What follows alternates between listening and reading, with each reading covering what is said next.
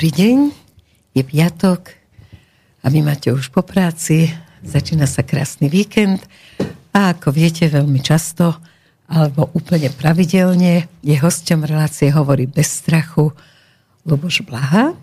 Preto reláciu predhrávame. Dobrý deň. Dobrý deň a ďakujem pekne za pozvanie, opakovanie. Tých a vždy som rád, keď môžem do slobodného vysielača prísť. A vždy potom utekáte rýchle, ano. lebo povinností je hrozne veľa. Takže vy po hodinke odídete z relácie a Mirko Kamenský sedí na vedlejšej stoličke a my plynule prejdeme a budeme sa rozprávať o Texase, o Ukrajine a podobných veciach, ktoré momentálne trápia svet, by som povedala, nie len nás, no a Peťo Sabela sedí presne pri Mixpulte, je na vás pripravený. Dnes vám nebudem môcť povedať, že kam máte zavolať, ale povie vám nejakú inú informáciu. Relácia sa predhráva a poprosil by som Eriku, aby mi povedala, akú mám povedať informáciu. Že nám môžu písať maily, na ktoré niekedy potom odpovieme v ďalších reláciách. Na adresu studiozavináč slobodnyvysielač.sk No a prvá otázka je taká troška počasky povedané jízlivá, že chcem sa spýtať, že čo si myslíte o tom, že na prezidenta kandiduje aj Patrik Dubovský. To je ten historik z Ústavu pamäti národa, keď poslucháči náhodou nevedia, lebo tento pánko bol absolútne neznámy pre širšiu verejnosť až dovtedy, kým nepodal trestné oznámenie voči mne za to, že som si dovolil mať iný názor na Che Guevaru, ako má on. A toto je podľa neho dostatočná kvalifikácia na to, aby bol slovenský prezident možno pri tej scéne, ako som zvesoval ten obraz prezidentky, nadobudol pocit, že on by mal byť na tom obraze a teraz tento svoj uh, psychologický prerod uh, pretavil do svojej kandidatúry. Ja to považujem za smiešne a bizarné, najmä to, že uh, Patrik Dubovský uh, bol predstavovaný ako nezávislý historik z Ústavu pamäti národa a odrazu sa dozvedáme, že on je dlhoročný politik strany za ľudí od pani Remišovej a pana Kisku a že ho vlastne navrhuje Olano ktoré mimochodom navrhuje dvoch kandidátov až v takej sú schizofrenii. Matoviča a Dubovského. Ale ja považujem za bizarné, že úradník, štátny úradník eh, na Ústave pamäti národa platený z peňazí daňových poplatníkov je de facto politikom Olano. A teraz to krásne potvrdil, ktorý nenávidí ľavicu, nenávidí mňa, lebo mám iné názory a eh, má až takú až takú toleranciu voči iným názorom, že by chcel rovno kriminalizovať človeka, ktorý teda sa rozhodol, že uh, má iný názor. A Viete, ja som o Che napísal aj knižku, čiže viem asi, e, čo pre mňa znamená. A tam som úplne jasne interpretoval, že je to symbol slobody, symbol národného oslobodenia, boja za sociálnu spravodlivosť. To znamená, že pokiaľ pán Dubovský má pocit, že toto je extrémizmus, pokiaľ chcete uh, slobodu a národné oslobodenie a sociálnu spravodlivosť, tak ja to považujem za minimálne v demokratickej spoločnosti za zvrhle a že takýto človek s totalitnými maniermi, ktorý by rád kriminalizoval ľudí za iný názor, by rozhodne nie, že nemal byť prezidentom a mal by sa zamyslieť, či by takýmito uh, výkonmi mal uh, vystupovať vo verejnom živote. Ale to je Olano. To je Olano. Nulová tolerancia a iba takýchto s prepačením komediantov posielajú do verejného priestoru. Tým druhým komediantom, a to bude asi vaša druhá otázka, je Igor Matovič, ktorý takisto za túto stranu kandiduje a ja vám poviem úplne úprimne, ako je možné, že jedna strana v parlamente, parlamente sa nevie zhodnúť ani na jednom kandidátovi, majú rovno dvoch. Obidvaja dopredu povedali, že vedia, že nevyhrajú, čiže na čo tam vlastne idú. A Igor Matovič úplne otvorene hovorí, že vlastne on kandiduje aj nekandiduje. On chce byť prezidentom preto, lebo nechce byť prezidentom. On chce byť bobkovým listom, sme sa dozvedeli. A toto sú už naozaj skôr také psychodelirické záležitosti. A... Bobkové listy dostávali, Pavrínové bobkové dostávali na hlavu cisárom. To je tak absurdné. On, on, ako, on, on, sa vidí ako bobkový list v polievke. Ja som to tak potom trošku... Nie, nie, on sa vidí s tým na tej hlave. že on je skôr ako 3 litre LSD v polievke, lebo takým spôsobom on v politike funguje, že to je úplná čistá bizarnosť. A keď to zoberieme trošku vážnejšie, tak e, je úplne zjavné, že Igor Matovič vidí, že stráca. V tých prieskumoch e, naozaj tá politika hnutia Olano je už tak vulgárna, tak primitívna. Ja to vidím každý deň priamo prenose v tom parlamente, kde treba naozaj povedať, že napriek tomu, že máme veľké výhrady voči KDH, voči Saske, voči progresívnemu Slovensku, tak stále tie výkony týchto poslancov sú možno na úrovni detského tábora, však viete, ako to funguje, oni si vzájomne ďakujú, oni tam čítajú pesničky, taký tramping a tak, ale... Ohník to, mi tam chýba. Áno, asi taký, taký skauti, hej, tak je také milé, ale keď vidíte to, toho Galka, toho Pročka, toho Matoviča, tak to tam je taký pavilon opíc, ako zoologické záhrade. Oni tam vrieskajú, plieskajú a najvulgárnejším spôsobom sa snažia urážať každého na okolí. To znamená, ľudia to vidia a toto si neželajú. A preto teda Igor Matovič a jeho strana má momentálne v prieskumoch okolo 5% a padajú stále dole. Už aj tie osady, ktoré ich volili, zjavne pochopili, že tých 500 eur nedostanú, tak to možno skúsi a Matovič druhýkrát a slúbi to aj v prezidentských voľbách. A zase sa nájde niekto, kto mu uverí takúto hlúposť. Čiže on pochopil, že potrebuje byť zviditeľnený, tak sa zase oblečie tričko, dá tam nejaký pubertálny nápis a bude chodiť do tých štúdí a bude tam vrieskať po Pelegrinim, po, ja neviem, Komešte, po všetkých bude vrieskať a bude si myslieť, že tomu nejakým spôsobom prinesie body. Ja si myslím, že už toto ľudí nebaví a tento človek, tento komediant by už mal vypadnúť zo slovenského politického života. To si myslíme viacerí, len on sám sa priznal k tomu, a to urobil asi dobrý ťah, že keďže ho neberú do médií, pretože nikto s ním nechce ísť do rozhovoru, takže takto budú ho musieť brať, pretože ako prezidentských kandidátov nedá sa tam robiť žiadna výnimka, každý jeden tam Áno, bude pozvaný. Rozumiem tomu, však takto asi podobne uvažuje Marian Kotleba, podobne takto uvažuje ďalší, ktorí uh, sa chcú týmto spôsobom zviditeľniť aj bez toho, že by mali nejakú väčšiu šancu dostať sa do druhého kola. Ale keď sa na to pozrieme z toho praktického hľadiska, tak je už teraz evidentne evidentné, že v tom druhom kole bude pravdepodobne Peter Pellegrini a Ivan Korčok. To je s najväčšou pravdepodobnosťou uh, druhé, druhé kolo. A tam bude otázka, a to je pre mňa tiež taká politologická otázka, že či môže uh, Korčokovi pomôcť to, že sa tá pravica triešti. Ja si skôr myslím, že nie. Pretože to prvé kolo, oni sa tvária, aj ten Matovič, aj dokonca ďalší kandidáti, že oni chcú vlastne tomu Korčokovi nejako pomôcť. Aha. Že síce ten Matovič hovorí, že on bude tým progresívcom a liberálom nadávať, aby ich potom v druhom kole podporil, čo je zase jedna z tých schizofrenických pozícií, ktoré naozaj Presne. sa nedajú vysvetliť logickým spôsobom. Ale ako to môže Korčokovi pomôcť? Však on bude musieť mobilizovať tých svojich voličov de facto proti tomu liberalizmu a proti tým liberálom a ak te teraz viditeľňovať tú svoju konzervatívnu akože podstatu, aj keď ja teda Matoviča považujem za ordinárneho podvodníka, ktorý není ani konzervatívny, ani, ani liberálny. On nie je nič, on je proste len podvodník taký Ostap Bender, taká sympatická postavička Zilfa Petrova. Neviem, či si pamätáte, to treba si prečítať. To je skôr taká pozitívna, hej, že on tak podvádzal všade a vo všetkom, dokonca aj šachovú partiu s veľmajstrami zahral. Všetko dokázal odpodvádzať, ale to bolo takým sympatickým spôsobom vykreslené. Matovič je niečo podobné, akurát v tom negatívnom slova zmysle, taký slovenský Ostap Bender. No ale pravdou je, že nemôžu tomu Korčokovi pomôcť, lebo tým, že budú hovoriť o tom, že liberalizmus je zlý, tak nahrávajú podľa mňa kandidátovi uh, druhej strany. A to znamená v tomto prípade Petrovi Pelegrini, takže svojím spôsobom možno poďakovať Matovičovi za to, že sa snaží zapojiť do slovenského politického života. Korčokovi to určite nepomôže, lebo tu treba veľmi jasne povedať, Korčok je kandidátom liberálov, on je bývalý mm, Saskár de facto, aj keď treba zase u neho povedať, že... Bývali všetko. Bývali všetko, presne. Od večera počnúť. To je taký prezlikač kabatov, aký, ako ja Slovensko nevidelo. A teraz zažili sme veľké prezlikačky kabatov Veru. po roku 89. Spomente si na Vášariovú, Kisku, Leška, ktorý bol dokonca uznávaným redaktorom Nového slova. Ťažký komunista a ťažký marxista, leninista a odrazu sa dneska hrá na to, že... Najväčší demokrat. Aké je strašne zlé to Rusko, aké je strašne zlý ten komunizmus, najväčší kapitalista je z neho Teraz som ho niekde počul dokonca sa vyjadrovať, že ako si mohol dovoliť ten, ten Fico s Blahom a Dankom ísť k tomu hrobu Gustava Husaka, že taká katastrofa v čase, keď Gustav Husak vládol, tak on tak bol v tom celý slove, z neho a on bol roztrasený a písal články oslavné a takéto veci. No, stáva sa všeličo. No ale takýchto prezlikačov kabatov sme mali veľa, ale ten Korčok to je úplný unikát.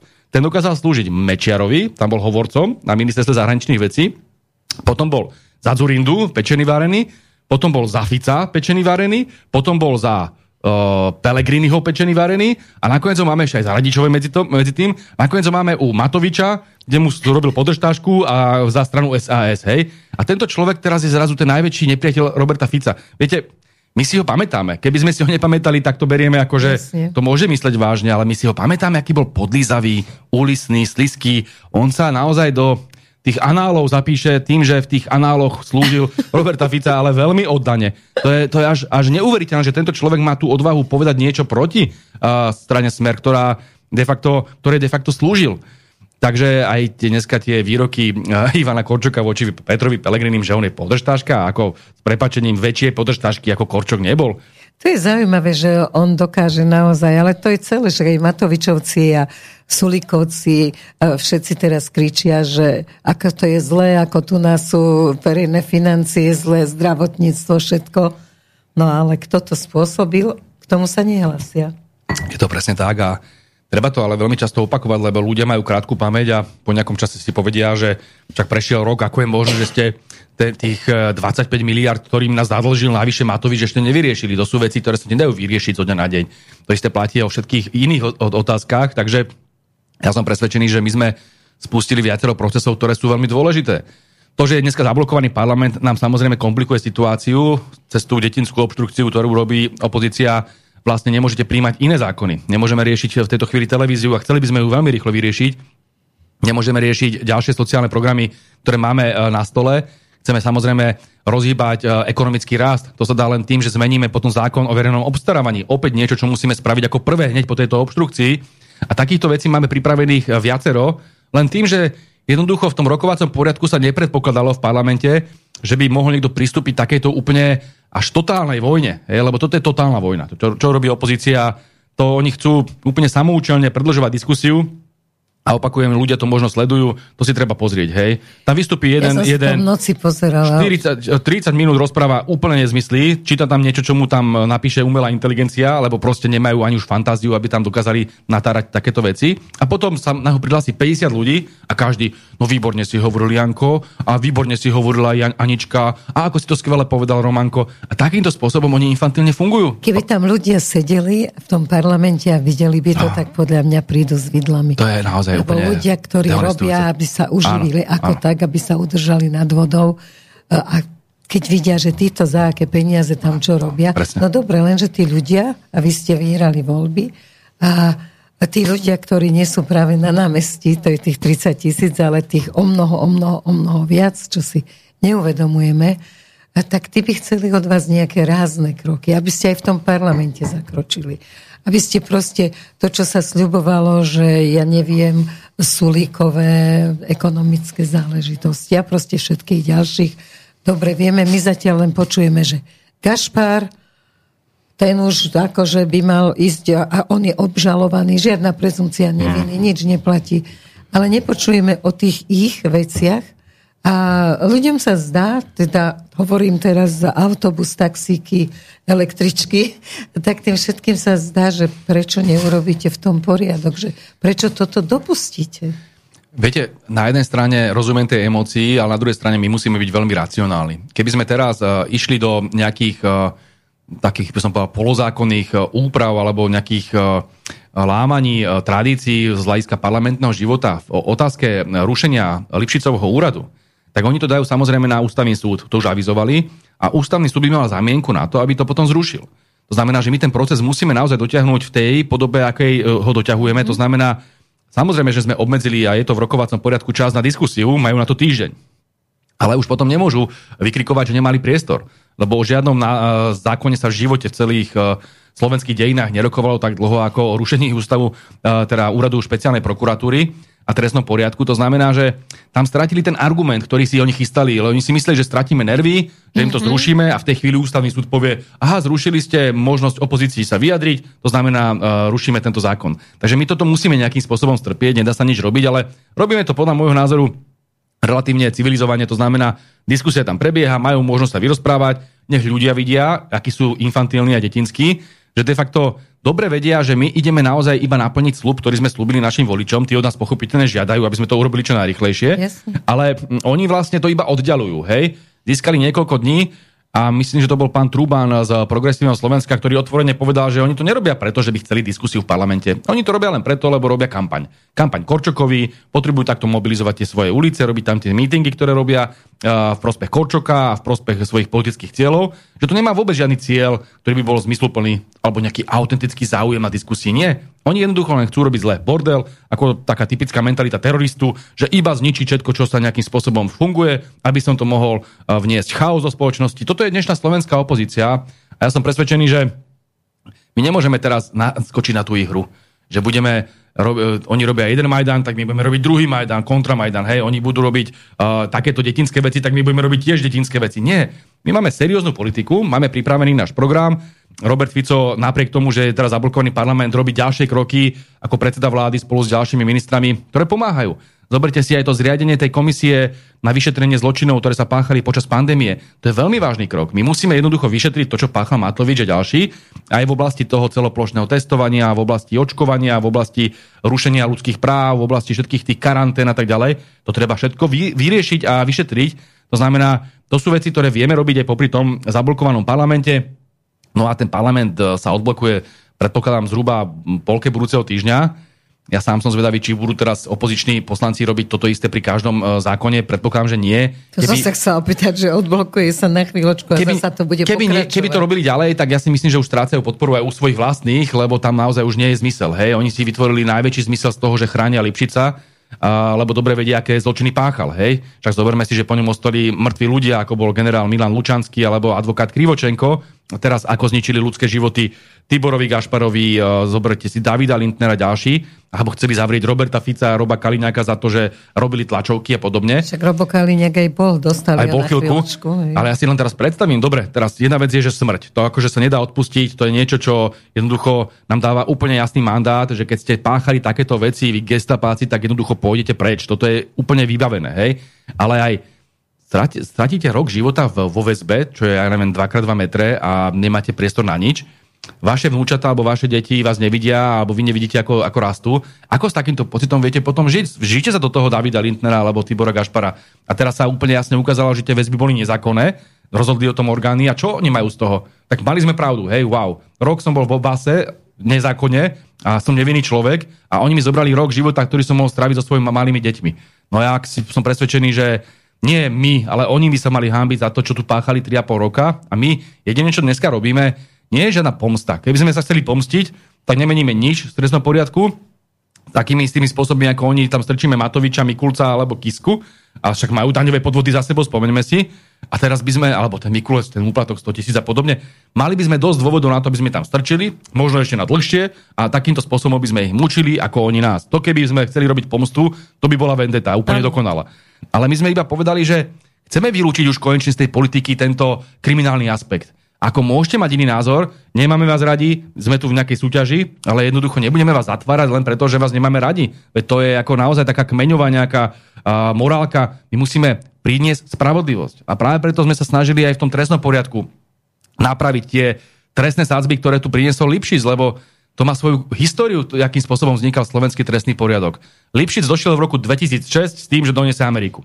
A to nie je dokonca, že Amerika, to je Texas. To je Texas 19. storočia, ktorý priniesol drakonické tresty za čokoľvek. Dokonca tam máme dneska e, plné väznice ľudí, tzv. horálkových zločincov, ktorí si dovolili takú nehoráznosť, že boli hladní, tak ukradli chleba. A keď to urobíš trikrát podľa Lipšica, má ísť do basy. To je, to je šialené proste. Tak my tieto veci proste sekáme, dávame to do tej normálnej európskej podoby civilizovanej, ako to majú v Rakúsku, v Nemecku alebo Českej republike. Tým pádom znižujeme trošku trestné sadzby v niektorých prípadoch, ale hlavne máme princíp že ľudský život je jednoducho dôležitejší než ekonomický uh, súkromné vlastníctvo. To je ľavicový pohľad.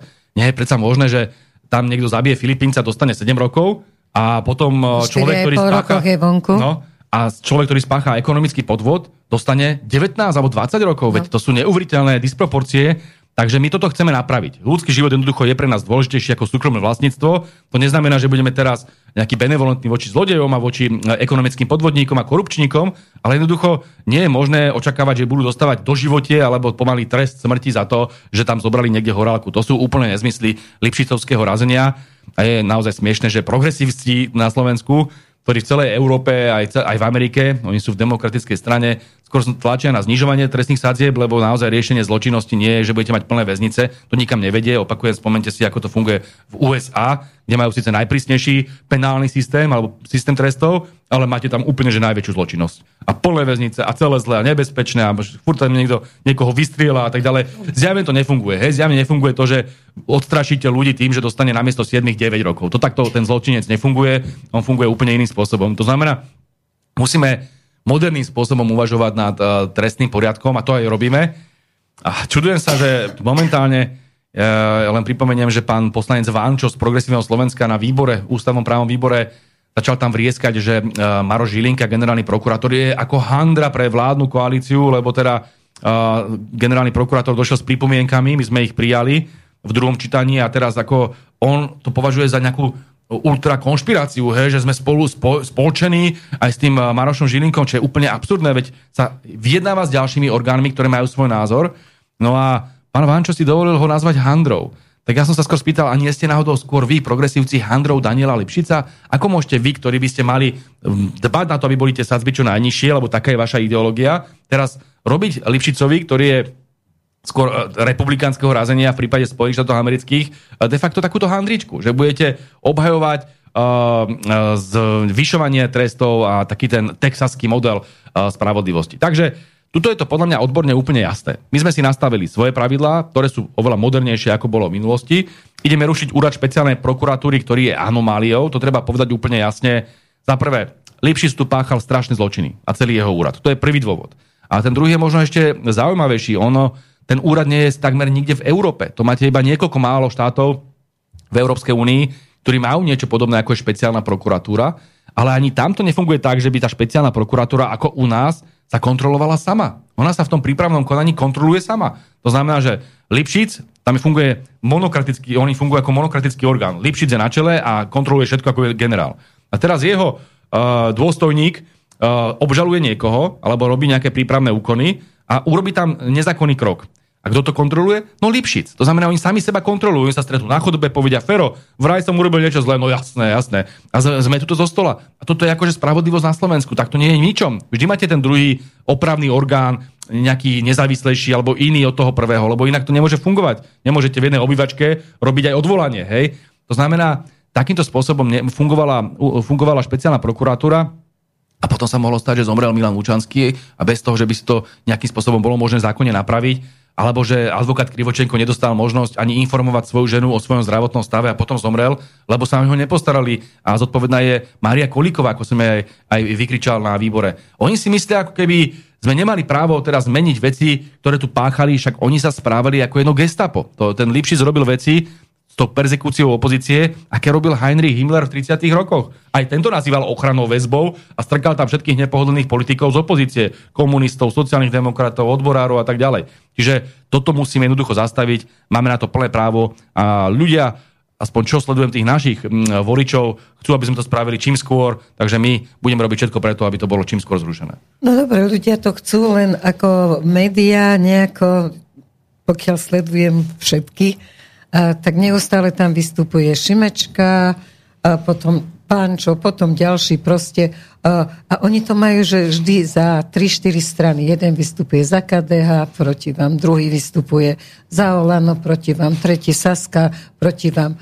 A takto stále v tej televízii vlastne vidíte a tá väčšine omielaná lož sa stáva pravdou a váš prístor je tam vždy jeden, lebo ste koalícia, tak vystupuje jeden.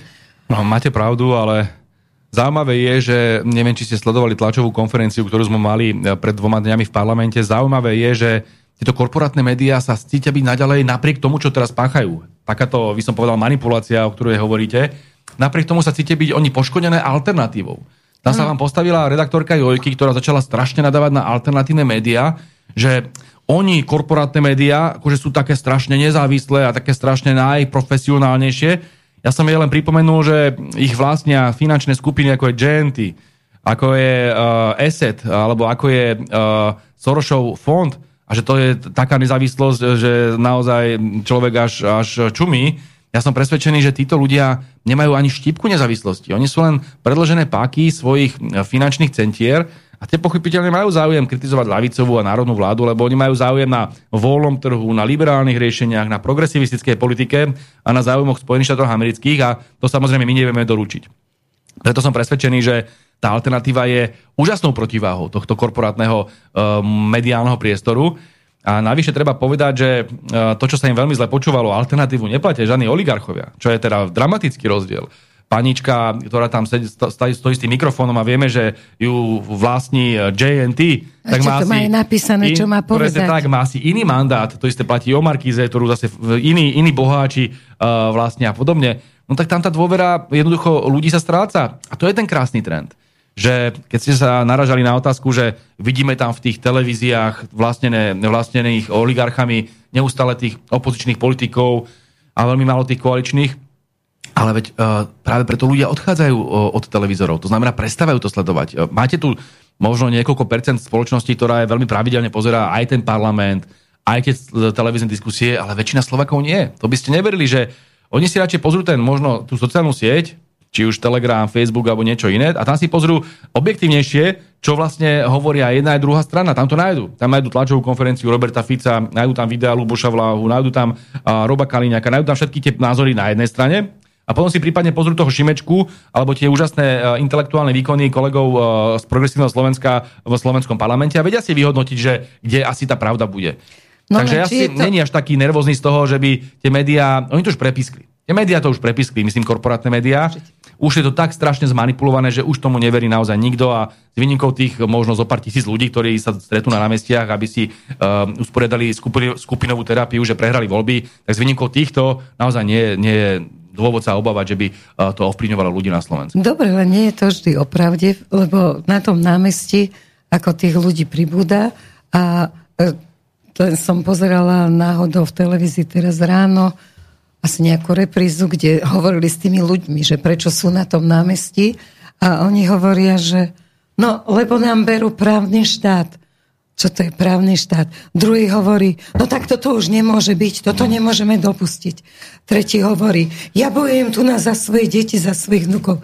Nikto tam nie je s niečím, čo by konkrétne povedal. Oni ne, ne, nevedia, prečo tam sú. To je, to je vyslovene taká davová psychóza, ktorú oni samozrejme vedia vyrobiť tieto e, západné kruhy, však tie, tá tradícia tých Majdanov, ktoré oni organizujú, je naozaj dlhá. Zoberte si, čo robili v bývalých e, krajinách Jugoslávie, potom v bývalých krajinách Sovietskeho zväzu. Vyvrcholením bol Majdan na Ukrajine. Čiže oni to vedia robiť. Samozrejme, že uh, cez médiá, cez mimovládky vedia nejakým spôsobom vytvoriť atmosféru, že sa deje niečo strašne zlé. Tí ľudia ani netušia, prečo tam sú strčia im do ruky, alebo si doma vyrobia nejakých z tých aktivistov, nejaké také škaredé, alebo strašne slušné, vlastne strašne slušné transparenty, akože Fico do basy a podobne, lebo to je naozaj riešenie, hej, že poďme sa zatvárať ako gestapáci. Ja som presvedčený, že uh, nás toto nevyrušuje. Ako pokiaľ poznám atmosféru v smere, v hlase alebo v Slovenskej národnej strane, však tie protesty patria k demokracii, však nech protestujú. My im nebudeme nadávať do dezolátu ani opíc, ako to robili oni nám nebudeme na nich posielať vodné diela, ako to robili oni nám. A nech sa páči, nech sa vykričia, pokiaľ potrebujú, opakujem, ten pocit tej frustrácie z toho, že prehrali voľby, lebo oni prehrali voľby pred pár týždňami, treba si uvedomiť, že sa nebavíme teraz, že tri roky ubehli vlády a teraz oni sú nespokojní s tým, ako vláda vládla. Nie, oni prehrali voľby a vyslovene prešlo pár týždňov a oni sa rozhodli, že budú sa akože hystericky vyzurovať niekde na mítingoch a tam bude vrieskať zase nejaký, teraz už nemajú paviana Stankeho, už tam majú nejakých nových hercov a tak podobne. A dokonca už som počul, že tam mali aj nejakú Ukrajinku, lebo mm. najdôležitejšie je fakt, ako, že čo si myslí nejaký Ukrajinec o tom, čo sa deje v slovenskej vnútornej politike, s prepačením tak si dokafrali vlastnú krajinu, že boli by takí láskaví, že by nehali Slovensko na pokoj a my tu Majdany naozaj nepotrebujeme ani vojny, ani neustále násilie a nenávisť. Takže ja som presvedčený, že takýmto spôsobom oni sa snažia len mobilizovať v prezidentskej kampani tých svojich ultras. Tých ultras, áno, tvorí možno, že 50 tisíc alebo 60 tisíc ľudí na Slovensku, ale za nami stojí vyše milióna. A prepačte, to, to, že teraz my ten milión nebudeme teraz uh, mobilizovať na ulicu, keby sme chceli, mohli by sme, aký by to malo zmysel, tak uh, prečo si niekto myslí, že má zmysel, koľko to tvorí spoločnosti slovenskej, necelé percento, teraz akože sa tváriť, že budeme teraz skákať tak, ako pískajú ľudia na, na mítingoch, no nie, jednoducho no, nebudeme. Dobre, to máte pravdu, ale na druhej strane, keď to človek sleduje, tak veľmi sa to podobá na to, že začína majdanizácia, že stačí niekoho niekde zraniť, streliť alebo iným spôsobom ušlapať a zrazu to vybuchne. Viete, my už, my, už, my už máme, máme jednu skúsenosť, čo je veľmi dôležité. Keby, ste, uh, keby sme nemali tú skúsenosť z roku 2018, tak by sme možno takisto boli nervóznejší, ale dneska už presne vieme, čo idú robiť. To je cez kopírak. Áno, máte pravdu. V tom čase bol s nami v koalícii Most. To znamená, že situácia bola oveľa nestabilnejšia, pretože Most bola strana skôr z toho prostredia práve týchto majdanistov. A preto, keď sa stalo to, čo sa stalo, že nejakým spôsobom bola zneužitá vražda novinára a jeho snúbenice, no tak potom uh, zaspätkoval uh, Most. A preto musela padnúť vláda a prísť uh, vláda Petra Pellegriniho. Ale dneska sme absolútne pevní aj e, Robert Takže Fico, aj Peter Robert Fico ešte raz tú chybu. Absolútne nie. A to ani nebola chyba, lebo on v tej chvíli nemal na výber. Jednoducho by hrozili predčasné voľby, lebo ano. Bela Bugár chcel odísť. To znamená, že jediný spôsob, ako mohol zachrániť v tej chvíli uh, vládnutie, bolo to, že vlastne odozdal oťaže Petrovi Pelegrinimu. Ale Čiže štátnický krok to bol. Svojím spôsobom sa obetoval preto, aby mohlo ďalej fungovať sociálna demokracia pri moci, ale dneska nevidíte jediný dôvod. Nemáte tam uh, takého uh, politika, ako bol Bela Bugár, respektíve tá jeho partia v minulosti. To znamená, ja sa neobávam, že by toto mohlo niekam smerovať, e, niekam doniesť e, zmeny v našej politike. My máme jasný mandát od ľudí, od vyše milióna ľudí a väčšiny Slovenska, a aby sme robili tie kroky, ktoré robíme. Aby sme zrušili úrad špeciálnej prokuratúry, aby sme dali tie 13. dôchodky, aby sme uh, dali viacej suverenity do slovenskej zahraničnej politiky, aby sme stopli zbranie na Ukrajinu, čo sme urobili. Čiže plníme náš program. Že sa im to nepáči, to je v poriadku, oni sú opozícia, tak sa im to pochopiteľne nepáči, ale aby sme, opakujem, my, len preto, že sú frustrovaní, že prehrali voľby, menili niečo na našej politike, to by bolo absolútne nelogické. Média ale vytvárajú taký dojem, a každodenne to robia zasa opakovane, že Danko vlastne je takéto koliesko, ktoré nakoniec sa odkotúľa z tej vašej koalície a už idú na to, že prečo ide na prezidenta, prečo teraz nebol na koaličnej rade. Proste tých dôvodov, ktoré on ako keby vytvára, tak je dosť na to, aby ľudia, aj tí, čo sú na vašej strane, začali byť troška nervózni. Ja nebudem komentovať Andreja Danka ani Petra Pellegriniho. Dobre viete, že strana Smer je v tomto smere veľmi zodpovedným koaličným partnerom. My nekomentujeme, a minulosti sa stalo, že to bola aj strana Hlas, aj strana SNS, ktorá komentovala sa vzájomne aj negatívnym spôsobom. Toto my nerobíme. Toto my jednoducho nerobíme. Ak máme nejaký problém, tak si ho vyriešime doma v kuchyni a nebudeme tým obťažovať slovenskú verejnosť. Čiže ja to nebudem robiť ani teraz, ale uh, nemám vôbec obavy. To je jediná poznámka, ktorú k tomu poviem že by Andrej Danko a strana Slovenská národná strana mala či už záujem alebo chuť e, odchádzať z koalície, však to je politologicky by to bola samovražda úplná. A to, že Andrej Danko občas povie nejaký iný názor, však teraz sú v tej prezidentskej kampani, je to legitimné, takýmto spôsobom na to reaguje aj Peter Pellegrini, ktorý zase zvolil skôr ten menej útočný štýl v tej kampani. E, každý má právo na svoj vlastný štýl. Chápem, že niektorých ľudí to môže nejakým spôsobom znervozňovať, ale môžem ich ubezpečiť, aj čo poznám Andreja Danka, že v žiadnom prípade nebude nič robiť preto, aby rozbíjal koalíciu a určite neodíde z vládnej koalície, však ak čo by išiel s progresívcami vládnu, to je úplne absurdné. Čiže e, nemusíme mať žiadne obavy, ideme ďalej a občas takéto prekaračky, e, nech sa páči, patrí to k demokracii, patrí to k politike. My to smere robiť nebudeme, my sme smere e, oveľa zodpovednejší, čo sa týka verejného vystupovania ku koaličným partnerom. Myslím si, že náš super je opozícia, nevidím dôvod si zájomne teraz niečo vyčítať v rámci koalície na verejnosti, ale opakujem, každý má svoju taktiku a stratégiu, treba to rešpektovať. Veľa ďalších takýchto mediálnych výstupov je o tom, že Robert Fico, všimnite si, aký je klamár, doma hovorí iné, iné hovorí v Európskej únii, iné hovorí na tlačovke a aká je vlastne tá jeho konzistentná osobnosť. Toto, takže... sú, toto sú absolútne nezmysly, ale zase treba aj ľuďom vysvetliť, že tá zahraničná politika nefunguje spôsobom, že teraz dojdete do tej maštale a budete buchať po stole. Hej, takto to jednoducho nefunguje. Vy musíte robiť veci, ktoré pre niekoho, kto má veľmi vyhranený názor, môžu na prvú signálnu pôsobiť, že Ježiš však on teraz všetkým nenahulákal, on tam v tom zahraničí všetkým nerozbil držku s prepačením. A teraz tým pádom nie je taký ako konzistentný, ale to je nezmysel. To, že nás rešpektujú zahraniční partneri, je takisto úspech, lebo my sme súčasťou nejakých tých zahraničných spolkov a vrátania Európskej únie a naozaj tam dojsť a rozkričať sa po všetkých a buchnúť dverami nie je spôsob, ako si uchrániť národný záujem my v tom našom národnom záujme máme aj to, že musíme dostávať nejaké peniaze na to, aby sme pomáhali ekonomickému rastu na Slovensku cez kohezné fondy, cez plán obnovy a podobne. Takže my musíme do istej mery taktizovať a vybrať si iba niekoľko tých eh, frontov, ako by som to povedal tak vojenskou terminológiou. No ten jeden front je veľmi vážny, tá Ukrajina. My sme zastavili dodávky zbraní zo Slovenska na Ukrajinu a Robert Fico veľmi jasne hovorí, že vojna nie je riešenie, že podporujeme mierovú cestu a veľmi jasne naštrbuje ten pohľad, ktorý oni mali, že všetci sme v Európskej únii aj s Amerikou zajedno, že musíme bojovať proti Rusku. A toto jednoducho Robert Fico im absolútne rozbil, aj s Viktorom Orbánom. Takže už to zrazu nie je tak, že jednotná západná Európa. Už to je proste eh, rozdielný názor. A je iba otázka času, kedy toto začnú nahlas hovoriť aj ďalší partnery, lebo ich pribúda, či Taliani a ďalší, však nechcem vynašať z tých európskych rád, ale je pravdou, že pribúdajú hlasy, že no a kam to vedie tá vojna na Ukrajine? Však tam jednoducho je e, tá frontová línia už na tom istom mieste už e, dva, e, celý ten rok, koľko trvá vojna a ne, nepohne sa ani o milimeter.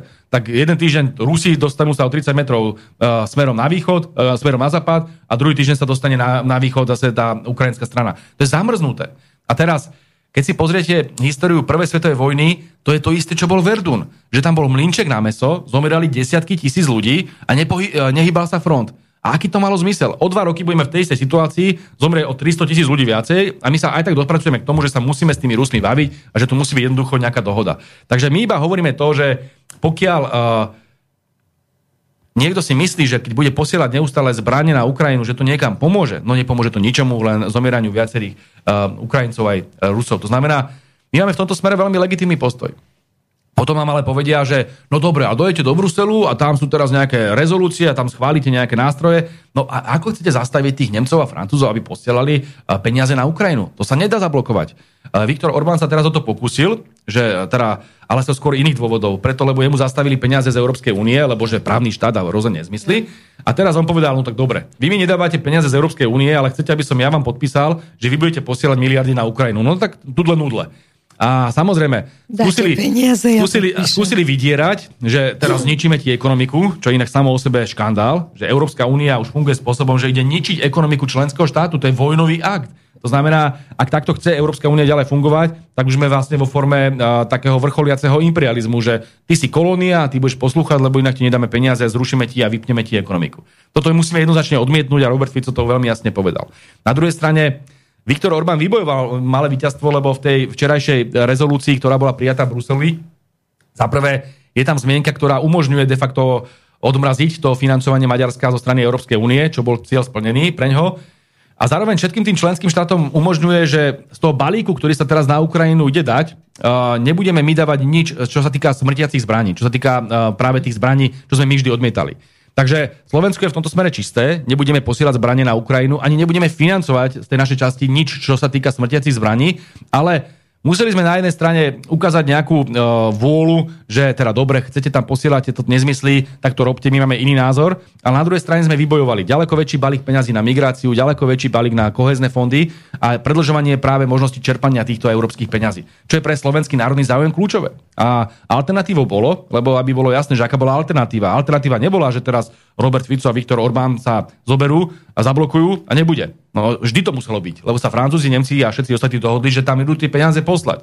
To znamená, druhá možnosť bola, že by to posielali na základe medzivládnej dohody. Mm-hmm. Že by mimo Maďarska, lebo o Slovensku sa ani nehovorilo, mimo Maďarska 26 členských štátov by uzavrelo medzivládnu dohodu a posielali by to z vlastných peňaženiek, Kdežto teraz sa to posiela z tých peňazí, ktoré už boli naakumulované v tom európskom rozpočte. Čiže my, nás sa to nedotýka, my len dostaneme teraz viacej peňazí e, z toho európskeho rozpočtu, ako sme mali dostať. Čiže z tohto hľadiska je to veľmi konzistentné. Hovorili sme, chceme naplňať náš národný záujem. Naplňame ho? Naplňame ho.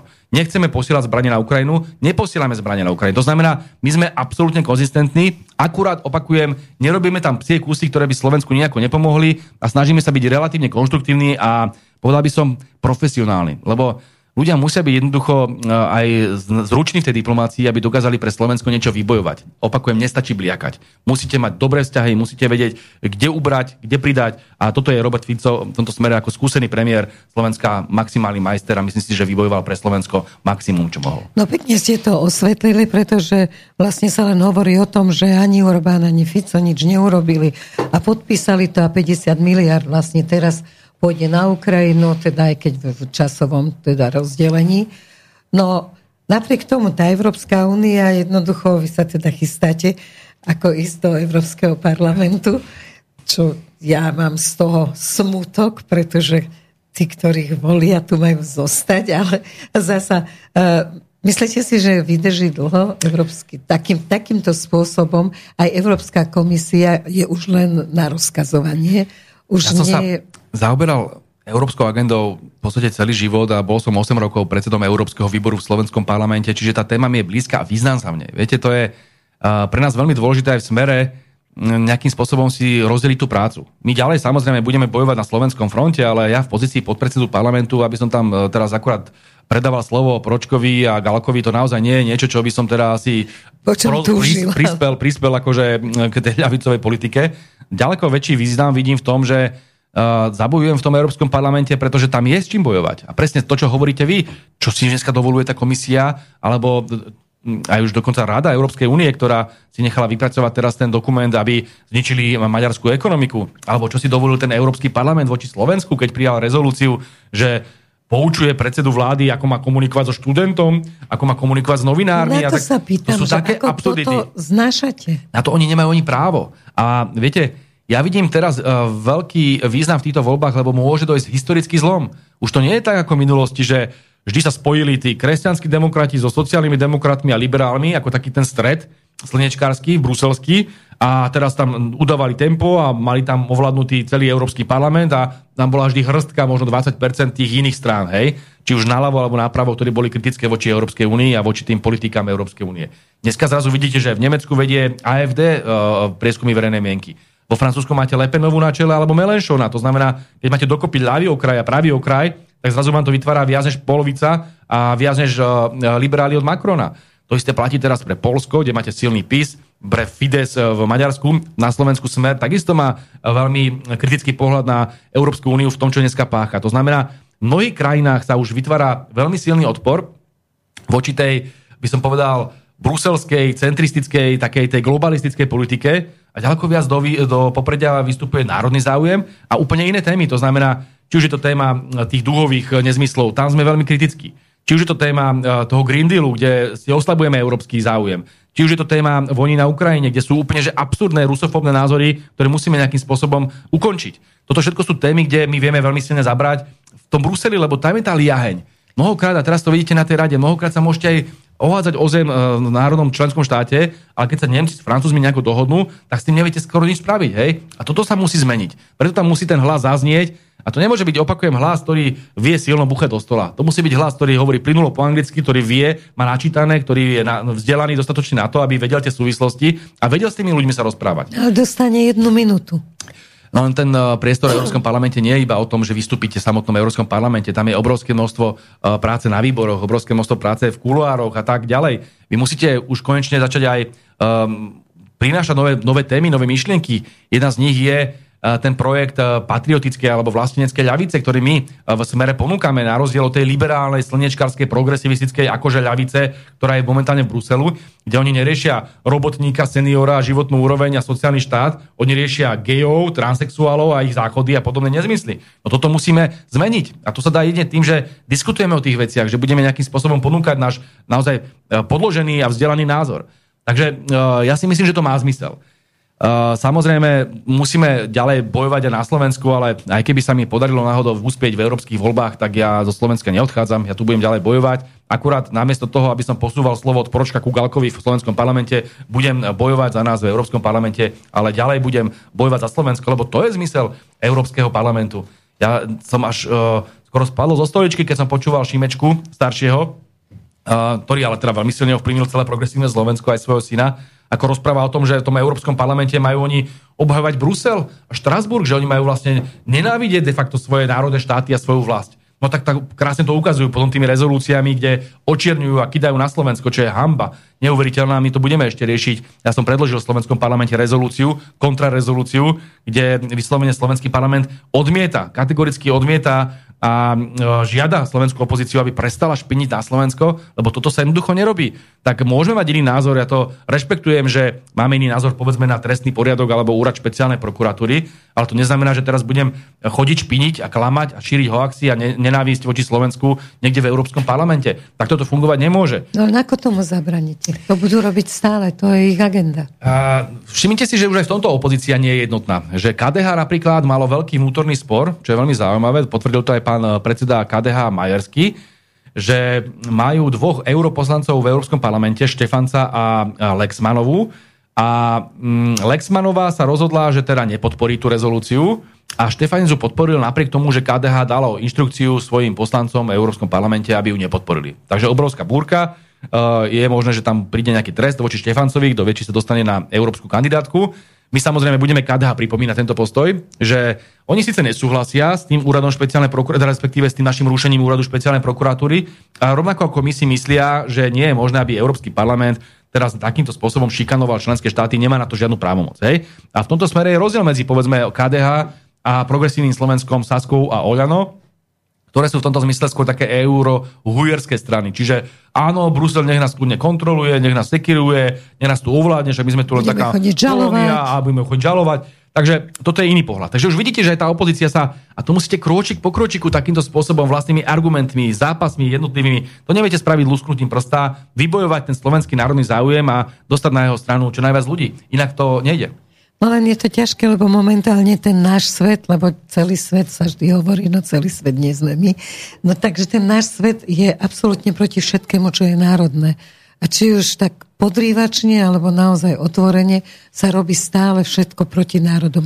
Prečo tak prekážajú Viete, národy? My sme tak zakuklení v tom, v tom západnom diskurze, pochopiteľne, zapnete telku a z každej televízie, z každého rádia, z každých novín sa tá istá propaganda vzniknutá niekde v Amerike a západných centrách rozsieva ale pozrite sa, ako funguje svet. No máte pocit, že by Čína ako nemyslela na svoj národ, alebo Brazília, alebo e, India a podobne. Uh, tie krajiny BRICSu rastú a sú dy- dynamickejšie a ten západ skôr by som povedal upadá a je v takej ťažkej de- dekadencii, že namiesto tých komunitárnych hodnôt, či už je to národ, alebo spoločenská trieda, alebo nejaké iné formy spolupráce, tak namiesto toho oni ponúkajú taký ten prázdny a štupý individualizmus a karierizmus a konzumerizmus a toto je niečo, čo si myslia, že nejakým spôsobom uh, ich môže posilniť, ale naopak to oslabuje uh, nielen západnú spoločnosť, ale aj slovenskú spoločnosť do tej miery, pokiaľ sa nechávame ovplyvniť týmto západným narratívom. Ja som presvedčený, že tak v Rusku, v Číne a tak v ďalších krajinách uh, sveta pochopili, že ten uh, kolektívny záujem má zmysel šíriť, že aj ten národ má zmysel, lebo je to niečo, čo je oveľa potom tá spoločnosť koheznejšia, že má nejaký cieľ, že niekam smeruje a tak ďalej.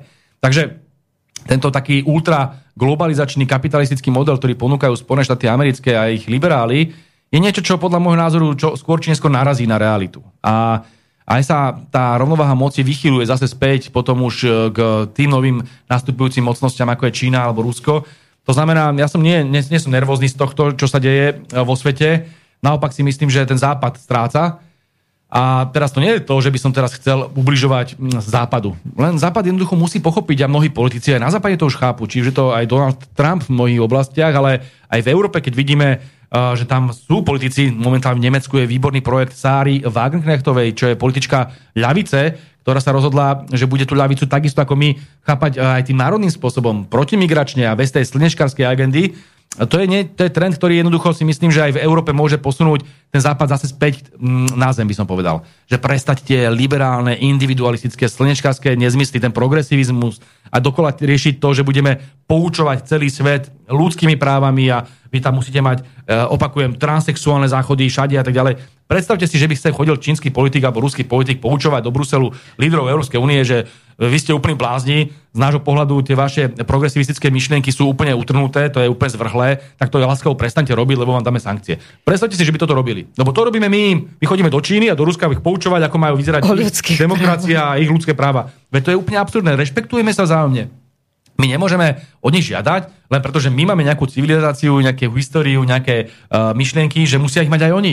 Oni sú v iných historických a kultúrnych trajektóriách. Ja to rešpektujem, mám dobré vzťahy aj s čínskymi, aj s ruskými, aj s predstaviteľmi Palestíny napríklad teraz, s Iránom, s Kubou. Po celom svete máme dobré kontakty a prvorady je slovenský národný záujem. Slovensko na prvom mieste, to je pre nás základná mantra.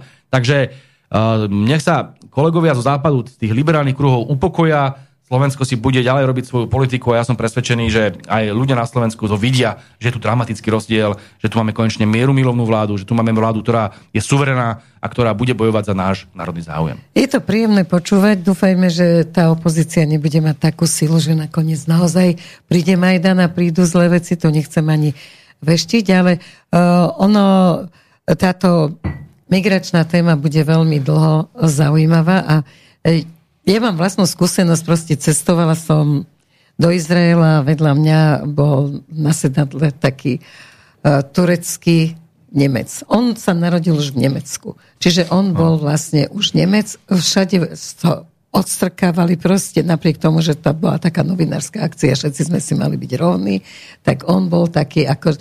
A on mi vysvetloval, že to máš tak, že keď príde z Afriky do Paríža trebárs, lebo nechcel tú Turecku svoju rozoberať. Takže keď príde z Afriky do Paríža nejaký človek a teraz tam dostane miesto taxikára, má niekde, kde môže spať, takže strašne spokojný, alebo je mu stonásobne lepšie.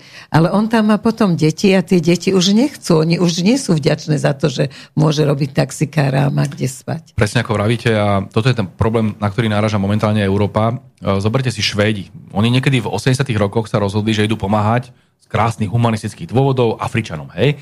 Uh, oni nemali kolónie, ako to bolo vo Francúzsku alebo Británii, to znamená, že oni to tam nemali prírodzenou cestou, uh, lebo tie kolónie, tam to fungovalo inak. V tom Francúzsku tam fungujú tí ľudia z toho Alžírska alebo z tých uh, severoafrických krajín preto, lebo ich tam ten Francúz doniesol.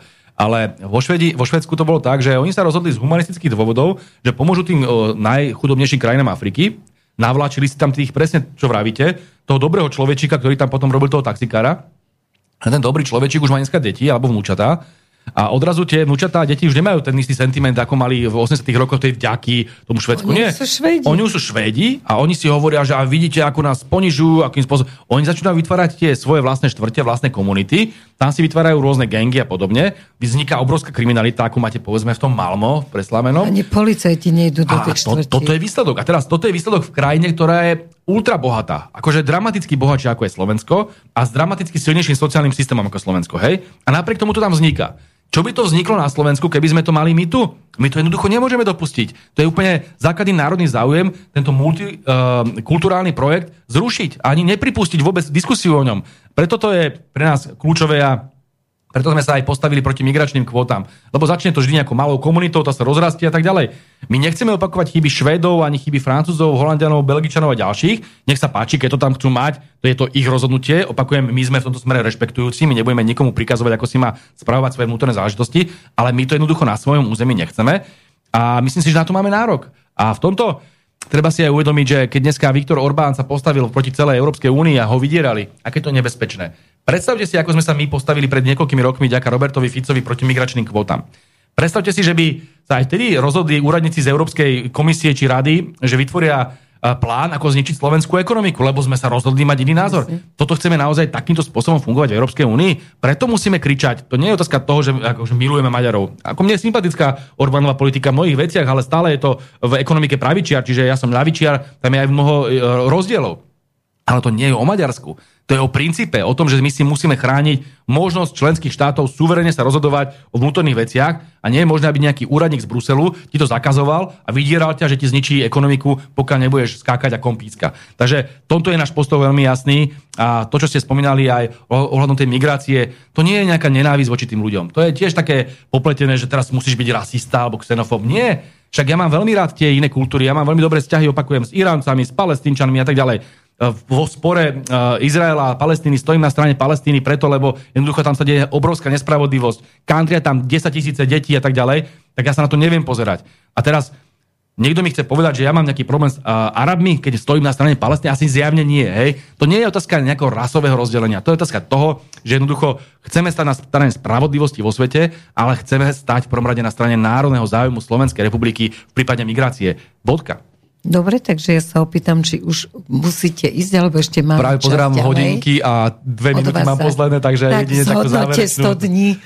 No, ja som presvedčený, že vláda minimálne v tej zahraničnej politike, kde som teda doma, lebo tam, tam sa asi v prvom rade venujem problematike, tak tam urobila všetko, čo bolo správne. To znamená, zastavila zbranie na Ukrajinu, veľmi jasne Robert Fico a povedal by som až niekedy uh, veľmi odvážne dokázal komunikovať náš postoj, lebo tie myšlienky napríklad o tom, že Ukrajina je na najskorumpovanejšia krajina alebo jedna z najskorumpovanejších krajín sveta a všetky tie myšlienky o tom, ako tá vojna nikam nevedie, aj to, že sme nadviazali zase vzťahy s Ruskou federáciou a že máme ďaleko uh, lepší dialog, ako to bolo v minulosti a že tu nešírime tú tupú rusofóbiu z čias Nadia a Čaputovej, tak ja som presvedčený, že to sú veci, ktoré treba veľmi silne oceniť. Zároveň sme dokázali ukázať všetkým tým e, neprajníkom z opozičných médií, že to nebude tak, že Robert Fico dojde na summit a všetci budú uh, odvracať uh, tváre a nebudú, ani mu ruku nepodajú a podobne. Naopak, je tam rešpektovaný, je tam v podstate jeden spolu s Viktorom Orbánom z najdlhšie slúžiacich premiérov. To znamená, že opäť Slovensko má dobrý, dobrý postoj, je tam uznávanou krajinou, sebavedomou krajinou a vie nejakým spôsobom povedať svoj názor. V kľúčových veciach samozrejme diktovať Nemcom a Francúzom nevieme, ale chránime si to naše. My zbranie posielať na Ukrajinu jednoducho nebudeme. Hej? To je uh, aj otázka z domácej politiky. Môžu nám uh, mediálne, liberálne médiá nadávať od rána do večera, nás to absolútne nezaujíma. Pomáhame seniorom? Pomáhame. Bude 13. dôchodok? Bude. Čo sa týka uh, mladých rodín, pomohli sme im aj s tými hypotékami, ako sme slubovali, lebo tu boli obrovské nárasty, skokové nárasty uh, cien hypoték. Pomohli sme. Pomáhame teraz s ďalšími projektami a budeme ich prinášať aj z hľadiska ekonomického rastu. Ako sme slúbili, verejné financie naprávame, aj keď po Matovičovi to naozaj bude fuška, to vám môžem naozaj povedať. Takže ja som presvedčený, že ideme správnym smerom. Uh, teraz budú prezidentské voľby, európske voľby, čiže bude, bude čo ešte na Slovensku riešiť, ale v prvom rade musíme vyriešiť uh, obštrukciu v slovenskom parlamente a detinské a infantilné správanie slovenskej opozície. Ale ne, opakujem, nevyrušuje nás to. My si ideme svoje, máme na to mandát od občanov, zrušíme budúci týždeň úrad špeciálnej prokuratúry a zase sa vrátime k tým našim sociálnym programom, k cenám potravín, k zdražovaniu, lebo to sú naše kľúčové témy ako ľavicové strany a potom budeme ďalej pokračovať na plňaní nášho programu. Tak, držím palce pre celé Slovensko, pre všetky národné sily. Ďakujem veľmi pekne za návštevu štúdiu. Teším sa, že chodíte pravidelne, ako sme sa dohodli Ďakujem aj pred voľbami. A držím palce alternatíve, lebo tie tlaky na alternatívne médiá zo strany korporátnych médií budú Sú pokračovať. A, a pochopiteľne, lebo prichádzajú o svoje e, pozície na trhu, lebo popularita alternatívy rastie a ja vám v tomto držím palce, pretože, a povedal som to aj teraz na tej tlačovej konferencii a to bude posledná veta, ono tým spôsobom, ako dokázal sa bežný človek zapojiť odrazu do cestu alternatívu, do fungovania slovenskej politiky, že odrazu nemusíte byť multimilionár, aby ste si zaplatili mimovládku alebo médium. Môžete byť bežný človek a robiť prostredníctvom len svojho voľného času a dobrovoľníckej činnosti uh, alternatívu a vytvárať alternatívny obraz na Slovensku a toho sa strašne boja. Oni sa boja tých bežných ľudí. Doteraz to mali pod kontrolou. Všimnite si, keď nebolo sociálnej sieti, nebolo alternatívnych médií, tak mali Mali ste 5 denníkov, 5 televízií, všetky vlastníli oligarchovia, všetko finančné skupiny, všetko v rukách tých najbohatších ľudí a všade sa rozprávalo to isté. Odrazu tu je niečo iné, ďaká alternatíve, tak sa toho strašne boja. Takže vydržte a naozaj my vás budeme podporovať a držíme palce. Ďakujeme pekne, takže príjemný deň ešte, idete na hlasovanie. Určite. Áno, utekám do parlamentu, všetko áno, dobre. Ďakujem. Dávajte krásne. slovo Pročkovi. Áno, sa, teším sa na to, neviem sa dočkať, takže utekám. Ďakujem srdečne. Majte sa dobre. No a vítam v štúdiu Miroslava Kamenského. Ahoj, páni si podávajú ruky, takže musíme chvíľočku. Pekný deň prajem všetkým poslucháčom Slovensk- teda Slobodného vysielača. Slovenského slobodného, to sme okay. sa moc nepomýlili. Slovenského slobodného vysielača. Ja by som nadviazal na jednu myšlienku, alebo na viacero myšlienok pána Blahu. No poď. Ja si ho ináč veľmi vážim aj ako politika, ale aj ako vzdelaného, kultivovaného človeka, ako osobnosť na, povedal by som, slovenskej politickej scéne. No a práve preto by som chcel dopriať divákom, ale teda poslucháčom Slobodného vysielača, troška taký priestor na úvahu aj o tej Ukrajine, lebo, lebo už viackrát som počul niektoré tieto vyjadrenia týchto politikov uh, a dajme len priestor na tú úvahu. Prvá je taká, že za posledný rok sa vraj tam nič nezmenilo na tej Ukrajine, aj dneska sme to teda počuli a už som to tiež viackrát počul. No, ale práve naopak, však uh, tu je jeden ešte zlý moment úvahy. Stále sa uvažuje nad tým, že Rusi majú útočiť a poraziť tú slabú Ukrajinu v nejakom krátkom čase. A toto vlastne vytvára ten omyl, že ako keby sa nič nedialo. Ale výsledok je ten, že vôbec, vôbec nie je situácia taká, že by sa tam nič nezmenilo. Však my už priamo tu na Slobodnom vysielači sme mali minimálne 10 relácií za pol druhá, pol druhá roka a vzhľadom na to, že Generálny štáb Ruskej federácie, armády Ruskej federácie, on si zvolil stratégiu strategického opotrebovania Ukrajiny, Európskej únie a NATO – že on vôbec nemá takú nejakú myšlienku, že teraz útočme, majme 5-násobné straty a nejako to rýchlo dobíme. Čiže oni pod tým vedia, že pri strategickom opotrebovaní a v podstate všetkých konkurentov a nepriateľov oni budú mať minimálne straty na životoch, čo je kľúčová vec, lebo o dva, necelé dva mesiace tu máme prezidentské voľby v Rusku tak ani Putin si nemôže dovoliť mať tam 100 tisíce mŕtvych a o 6 týždňov, teda 17. marca budú voľby v Rusku. To je prvý veľmi dôležitý politický faktor. Uh, druhý faktor je tento. To myslenie, že nič sa tam nezmenilo, alebo že teda nie je tam vojenské riešenie, tak podľa mňa nie je celkom pravdivé. Ja len preto chcem nechať priestor poslucháčom, nech uvažujú. Hej? Ja nehovorím, že môj názor no, je správny, no. alebo že názor pána Blahu je nesprávny. Ja len hovorím, dajme priestor na to uvažovanie a tak takto to je. My sme tu mali samostatné relácie. 13.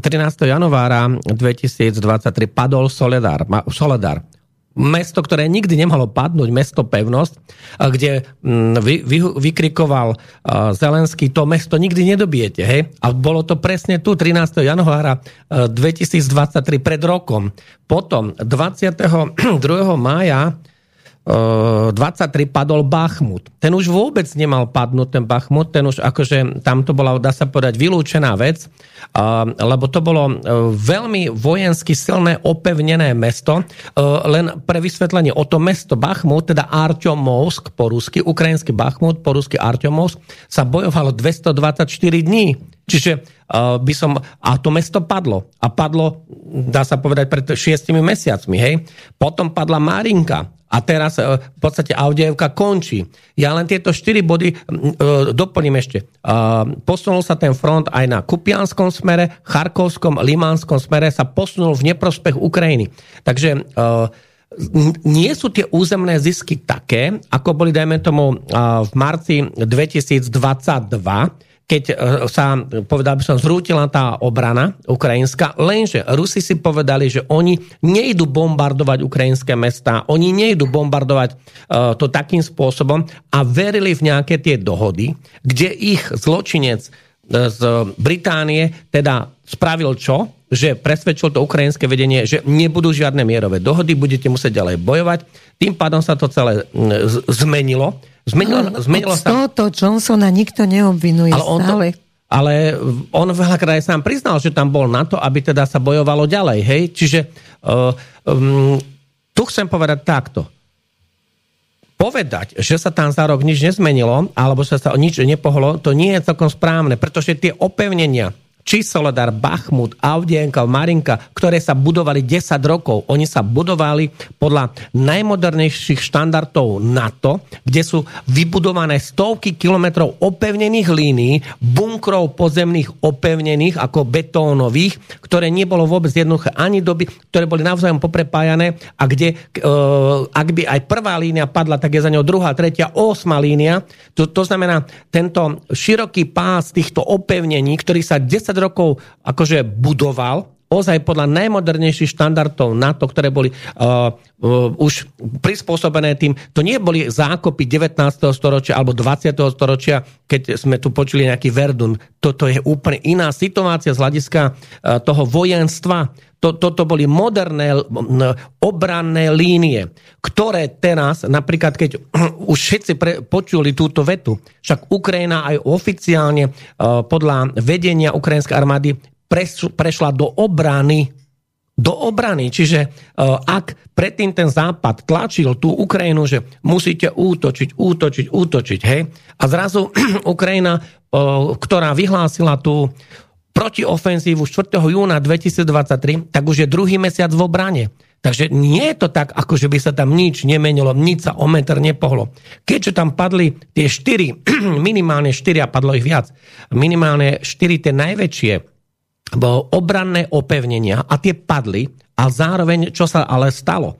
Uh, keby sa tam uh, akože nič nestalo a zároveň by Ukrajina nemala milión ľudí straty, mŕtvych a nezvestných, lebo tam tie štatistiky sú úplne zavádzajúce, prípadne sa klame vo všetkom, čo sa týka tej Ukrajiny, tak uh, tie štatistiky znamenajú len toľko, že oni za ten rok prišli o milión ľudí, myslíme teraz o mužov, hej, plus 60 tisíc, 60 tisíc žien.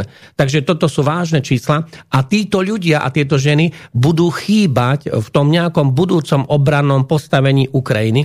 Navyše, um, tu je znova to slovo strategické opotrebovanie Ukrajiny, Európskej únie a NATO. Veď vidíte, že sa rúca ekonomicky Európska únia, rúca sa Nemecko, rúca sa akože e, celý ten nejaký spojenecký blok e, v rámci tej, e, nechcem povedať, že Európskej únie, ale tých pomocníkov a tých spojencov Ukrajiny, lebo poprvé Ukrajina tou ofenzívou nič nezískala, zničili sa na hambu všetky najmodernejšie stroje, zariadenia a zbraňové systémy NATO, Hej, to znamená, ak predtým tam mali byť nejaké zázračné Wunderwaffe, Stingery, Javeliny, riadené strely, potom tam mali prísť uh, Leopardy, potom Abramsy, potom také húfnice, potom tri sekerky, to sú tie americké uh, ďalekonosné diela M, M777, alebo tri sedmičky sekerky No počkaj, no. ale teraz vraj dostali nejakú novú zbraň, ktorú ani Amerika nemá v arzenáli.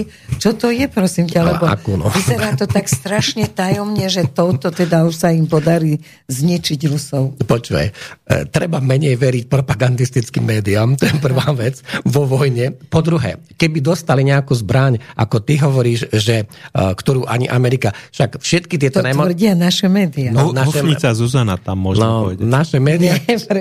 naše médiá médiá, myslím tie MBM, MBM, média bývalého mainstreamu, alebo fake streamu, tak tie klamú ako najaté, lebo stále, keď si to otvorím a ja ich čítam denne, tak tam stále sa rozpráva o nejakej prípadnej vízii, ako ide Ukrajina zvýťaziť. Dokonca oni citujú toho Kirila Budanova, to je ten šéf tej hlavnej rozviedky Ukrajiny a on, on je síce generál, ale nie je vojenský, on je ten rozviedčík. Hej? V podstate dobrý americký rozviedčík je to. Hej? Mm. No. Tak to povedzme. No a ten sám povedal, že no ale ruská ofenzíva, všimnite si to slovo, ruská ofenzíva sa do jary vyčerpá a potom nastupujú oni. No, ale nemajú čím nastupovať, lebo uh, uh, poprvé, uh, Rusi majú v letectve prevahu 10 ku 0, lebo tam ako, uh, prečo aj skrachovala tá ofenzíva ukrajinská? No, lebo nebola podporovaná ukrajinským letectvom, respektíve nebola podporovaná letectvom NATO a bez letectva nemôžete byť úspešní v ofenzíve. Ďalej, um, základný predpoklad pre úspech tej ukrajinskej ofenzívy bolo, že musíte mať, keď útočíte, prevahu 3 ku 1, čo vôbec nebolo. Tam v mnohých uh, nielen činnostiach vojenských, napríklad v, v munícii a v palbe, tak Rusi mali aj 7-násobnú prevahu, na niektorých oblastiach 5, 3, z hľadiska toho, kto koľko vypálil denne. Ukrajinci 2, 4 tisíc, Rusi aj 20 tisíc. V prípade, že Rusi tam mali nejaké frontálne útoky, tak oni vypálili 60 tisíc delostrodských granátov denne, čo niektoré európske štáty budú vyrábať mesiace. Oni to za deň vypálili a boli schopní to dorovnať. To znamená, toto je znova to strategické opotrebovanie a e, ak Jednu vetu bolo dobre počuť, neviem, či ju náhodou nepovedal Orbán, ale povedal, čas pracuje vo vojne v prospech Ruskej federácie a pracuje proti Ukrajine, pracuje proti NATO a pracuje proti uh, akože všetkým jej spojencom. Takže tu, um, keď sa pochopí tá základná filozofia, že akú majú Rusi tú vojenskú stratégiu, to znamená to strategické opotrebovanie, ktoré je ale katastrofálne, lebo Ukrajina je v troskách aj vojensky. Hej? Napríklad aj Minulý týždeň však im tam rozbili nielen mnohé zariadenia v Charkove, ale aj v Poltave, v Krivom rogu, alebo aj v Kremenčugu. A oni Eh, niektoré tie, eh, oni nefte, nefte pravod za vod, alebo to, to sú ako rafinérie, hej, ktoré jednoducho prišli tam drony, prišli tam rakety a rozbili bo, zásobovacie úzly, rozbili tie rafinérie na tú uh, naftu, ropu, ale napríklad pri mnohých tých staniciach kľúčových sú zásobníky na takúto nejakú, že doveze sa niečo, tam sa to uskladní, doveze sa druhá, potom sa to ďalej distribuje. No oni všetky tieto distribučné úzly Rusi rozbili. Hej?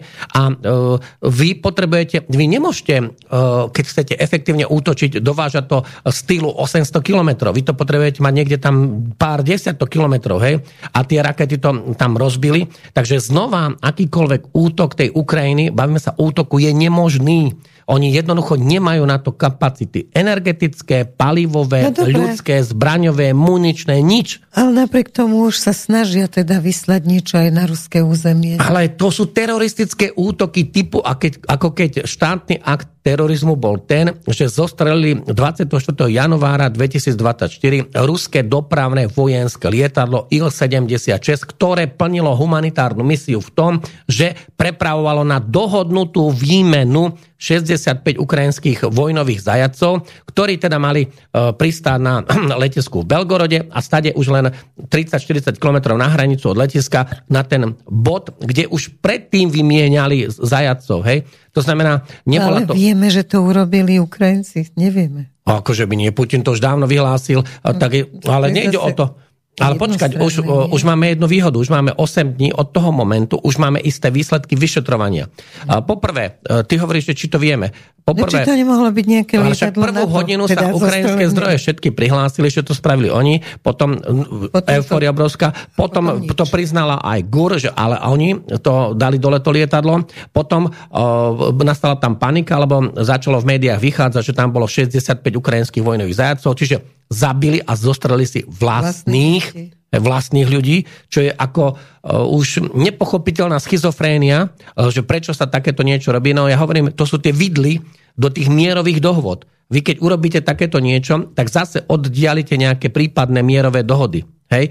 A to ty tvrdíš, že uh, nevieme to iste. No nevie to asi len naša tlač mediálna, ktorá síce na začiatku tiež boli tam jasné vyhlásenia Ukrajiny, že to Ukrajina dala dole, lebo to, že dva patrioty, ako dve strely systému amerického Patriot zostrelili to lietalo, tak to už preukázali výsledky vyšetrovania. Tam už sú tie stopy, už je to jednoducho, ako to už je preukázané dôkazmi. To ide, nejde teraz o tom, že či to povedal Putin, alebo ten, alebo henten.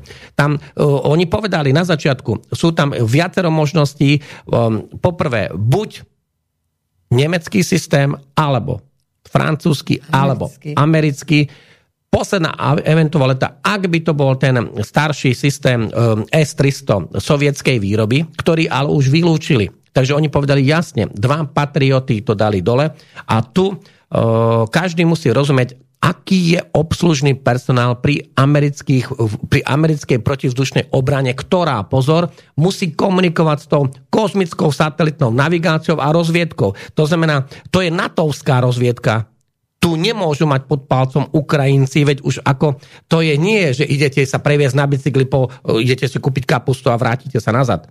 Jednoducho tu tie informácie sú vyslovene spravodajského charakteru.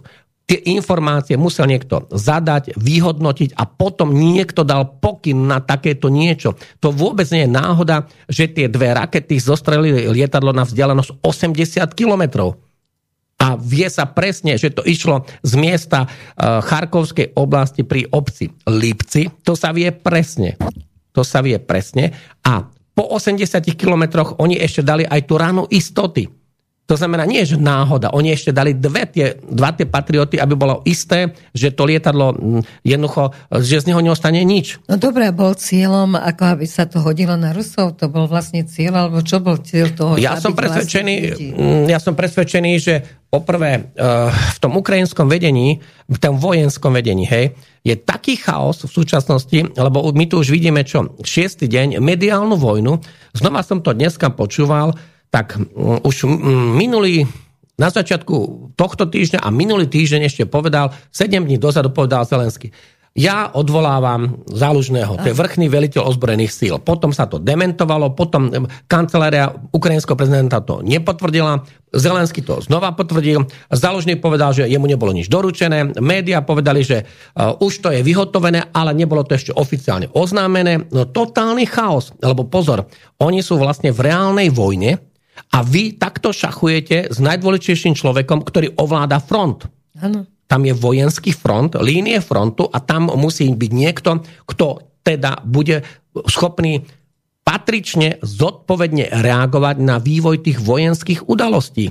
Tak ale vždy je niekto za ním, lebo keby toho zastrelili, tak ako niekto tam musí naskočiť. Takže momentálne Zelenský odvolal záložné, hej? No, ja som znova počúval dneska všetky možné správy no. k tejto situácii a znova oni povedali, že koncom týždňa to teda oficiálne oznámia. Aha. Teraz, ako ja neviem, už máme piatok, hej, tak koncom týždňa znamená čo, v nedelu to oznámia, alebo kedy, ale tieto informácie sú v mediálnom priestoru 6 dní, tak ako teraz... Ale to, že sa neznášajú už dlhšie. Len, len takto, všetky tie konsekvencie musia mať aj nejaký cieľ. Prvý no, cieľ. Sa... Najprv odvolám e, zálužného, hej, ako no. vrchného veliteľa ozbrojených síl Ukrajiny. A koho tam menujem? No. Veď to nemôže byť upráznené miesto v tejto situácii. Ako my, keby Ale sme... sa hovorí o tom, koho menujem. No a čo, tí dvaja povedali, že zatiaľ to nechcú. Ani Kiril Budanov to nechce, a to je americký v podstate persona, ani sírsky, čo je, dá sa povedať, druhý človek za tým zalužným.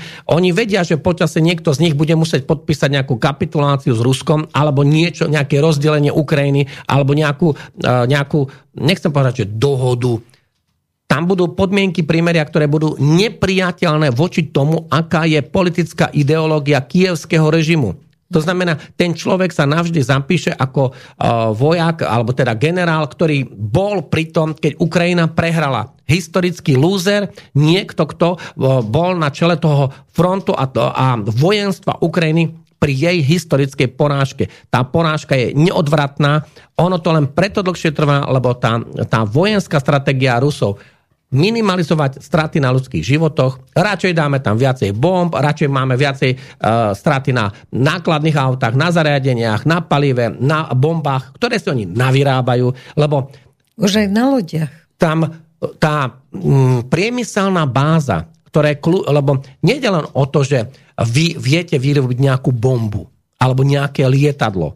To sú tie reálne veci. Ale predtým vy najprv musíte mať funkčnú materiálnu technickú základňu v tom, že vám fungujú železiárne perfektne, oceliárne, na farebné kovy, proste hlinikárne, titán, proste všetko, čo potrebujete pre také, plus na výrobu výbušnín potrebujete ako tie fabriky a Rusi túto materiálno-technickú bázu majú rozvinutú a stále tie kapacity zdvojnásobujú, strojnásobujú. Niekde e, výroba rakety išla 10 násobne hore, 10 násobne. A už keď, to, keď neveria tomu, čo povedal Putin, potom to povedalo ministerstvo obrany, ale nikto to na západe nedementoval. To je to podstatné. Oni mali povedať, tak viete čo, pán Putin, vy asi nerozprávate pravdu, to nie je možné. Hej? Ale výroba tankov v Ničnom Tagile, to je na juh od Uralu, alebo teda to je tá západná, najzápadnejšia Sibír, tak oni tam vyrábajú tisíce tankov. A tu Európska únia, keď sa pozrieš, tak nie je schopná vyrobiť pár sto tankov. Európska únia, ktorá má trikrát toľko obyvateľov, ako má Ruská federácia. Ruská federácia má zaokrúhlenie 150 miliónov, možno teraz viac, lebo už pripojila ten Krym, Sevastopol, pripojila tie južné oblasti bo pri Azovskom mori, hej, teda tam ten Donetsk, Donbass, Luhansk, teda Záporožie, Herson, ale 160. Európska únia má my aj po odstúpení Veľkej Británie od, od exit, tak má e, 450 miliónov ako je možné? A výroba tam mala fungovať. No jednoducho, lebo zapredaní policisti dali úplne škodlivé a debilné, debilné sankcie, ktoré škodia Európskej únii. Európska únia je v recesii, Rusko hospodársky rastie, lebo v Rusku je momentálne obrovský priemyselný boom, ale aj potravinársky boom a vôbec to nie je, a aj palivový boom, však to nie je tak, že by sa tá ropa z toho Ruska... Však Rusi, ak predtým ťažili 11 miliónov barelov za o deň, tak ich ťažia aj teraz. Tak potom kto to spotrebuje, keď to exportujú do celého sveta? Teraz sa ukázalo, že pohode, oni to odlifrujú do tureckých prístavov, tam to len prečerpajú, dajú to na nejaké grécké lode a tá istá štruktúra ropy a to všetko ktorá je napríklad nevyhnutná pre výrobu dízlových palív, pre diesel a na to je tá ruská ropa najvhodnejšia. A dízleve to máte všetky autobusy, nákladné auta, kamióny, e, rôzne e, veľké lode, hej, dízle.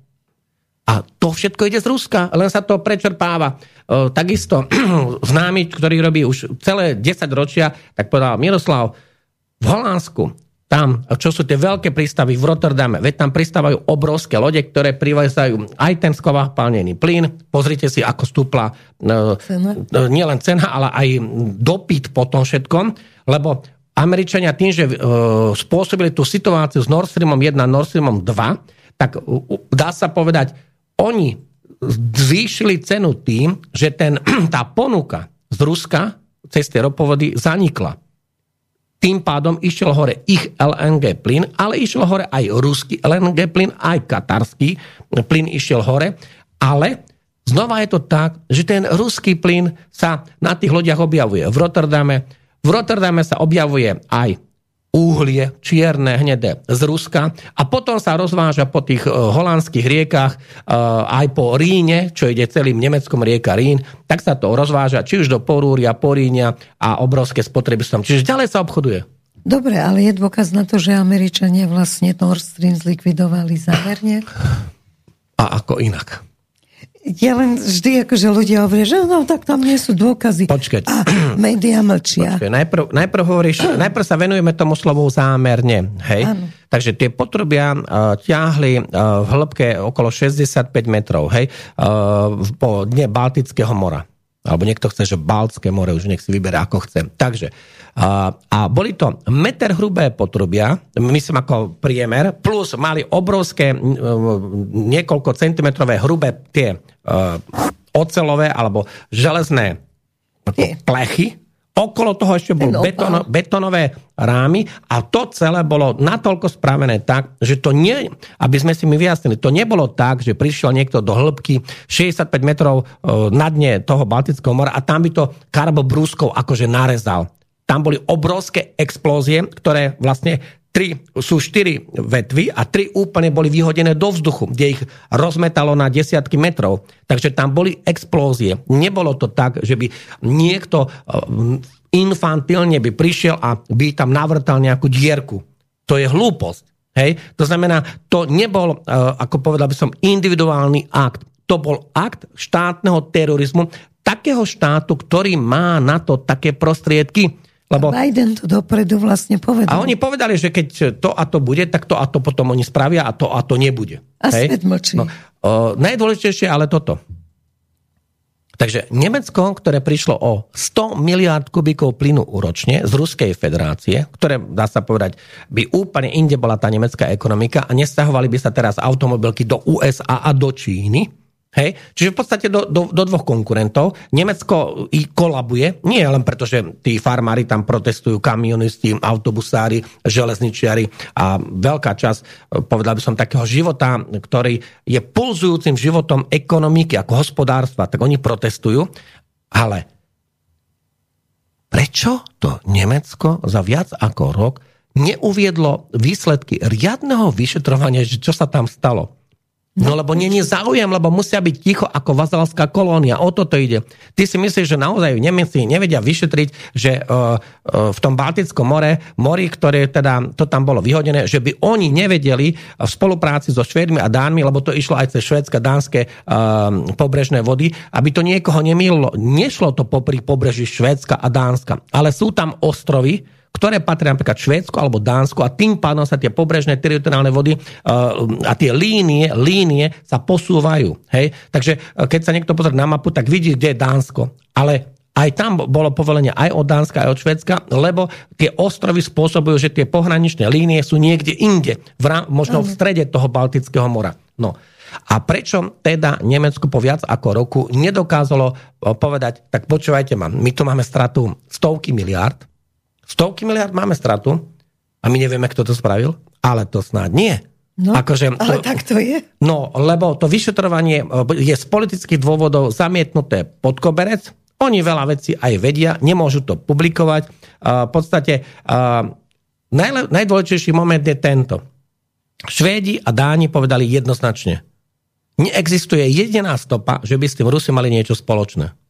To je veľmi dôležité. Potom sa vymyslela nejaká uh, úplne pitoreskná taká e, filmová verzia, že nejakí Ukrajinci tam prišli na nejakých jachte alebo na nejakom člnku a títo tam akože narušili. Ešte raz, toto není individuálny právny akt, že jednotlivec alebo dvaja, traja tam si dali nejaké potapacké oblečenie a tam prišli s nejakým vrtáčikom, keď tam jednoducho e, e, bolo to potrubie rozmetané, však tam unikli desiatky miliónov kubíkov plynu do Baltického mora, Všetci Greenpeace, ochranári boli ticho. Tam im nevadilo, že, e, čo všetko uniklo do vzdušia a že vlastne najkvalitnejšie e, palivo, ktoré má naj blahodárnejšie účinky pri ostatných iných. Lebo plyn je podľa mňa ešte viacej priaznivejší e, k životnému prostrediu ako jadrové elektrárne, lebo my nemáme stále vyriešený ten posledný cyklus. Čo potom s tým vyhoreným palivom, jadrovým palivom a v prípade nejakej jadrovej havárie sme vy, vybavení. Akože, hej. Takže ten plyn je jednoduchší v tomto smere, podľa mňa je ekologickejší a, nap- a plus uh, to bola najjednoduchšia a lacná preprava. Lebo z geopolitických dôvodov, geopolitických dôvodov, keď sa na to pozrieme, tak je to takto. Ale veď Američanom vyhovuje aj ten konflikt tej, uh, v tom Izraeli a v tej Palestíne. Ich zbrojovky tam dodávajú... Tomu prejdeme. Zatiaľ, zatiaľ, dodávajú no. naplno, len aby uh, poslucháči uvažovali nad tou geopolitikou takto. Dokonca ešte aj ten konflikt s tým Jemenom, aj s tým Iránom, tým Američanom vyhovuje. Však ak oni destabilizujú Nemecko, Ukrajinsko-Ruský front, e, Európsku úniu, Blízky východ, Stredný východ, plus Irán, to je fantázia. Tak sa udržia. No tak oni týchto, keď budú dusiť, Hej? A tu budú konflikty a tu bude uh, uh, zničená infraštruktúra, tu sa bude bojovať, uh, všetci budú mať vlastne veľké straty, hej? A americké koncerny, či už zbrojárske a petrochemické a hlavne tí, čo dodávajú aj palivo, lebo vojna obrovský žrút a obrovská spotreba, to, mm, to tanky a tieto nákladné auta, ktoré na vojne sa nešetrí. A to ani je možné v prírodných podmienkach. Tam tie zbranie, a to, to sa prepravuje nie po autostrádach. Hej? Tam to v prírode mm, máš inú spotrebu. To vedia aj tí ľudia, ktorí, e, ak máte vy e, nejaké kvalitné SUV, nejaký off-road a idete s ním po autostráde, tak máte inú spotrebu, keď pôjdeš do terénu a v kopcoch ideš 25 km, tak zistíš, že e, spotreba ti vyletí na 40 litrov. A to sa bavíme o veľkých off-roadoch. A to je len autíčko, ktoré no, má dve tóny. A potom čo taký tank Abrams, ktorý má 50, 65 tón. Tak tam sú obro... Dobre, to znamená... ale mi povedz, prečo vlastne bojujú Ukrajinci takým nesmiernym spôsobom a stále sa im dodávajú peniaze. Alebo je tam zo všetkých, počkaj, ale ja sa chcem opýtať na no. to, že im už nič nepatrí, však tá, tá pôda je už rozkúpená. To majú Američania, to majú Číňania, to majú Holandiania. Čiže čo, akú záchranu Dva Ukrajiny? Akú záchranu oni? Dva dôvody sú. Prvý, eh, a obidva si môžeme rozobrať. Prvý dôvod je represívny militaristický kievský režim, ktorý násilím ľudí úplne už zbytočne. Eh, konkrétne ti poviem teraz, čo povedal Zalužný. Oni sa už medzi tým so Zelenským rozprávali. To sú úplne aktuálne informácie.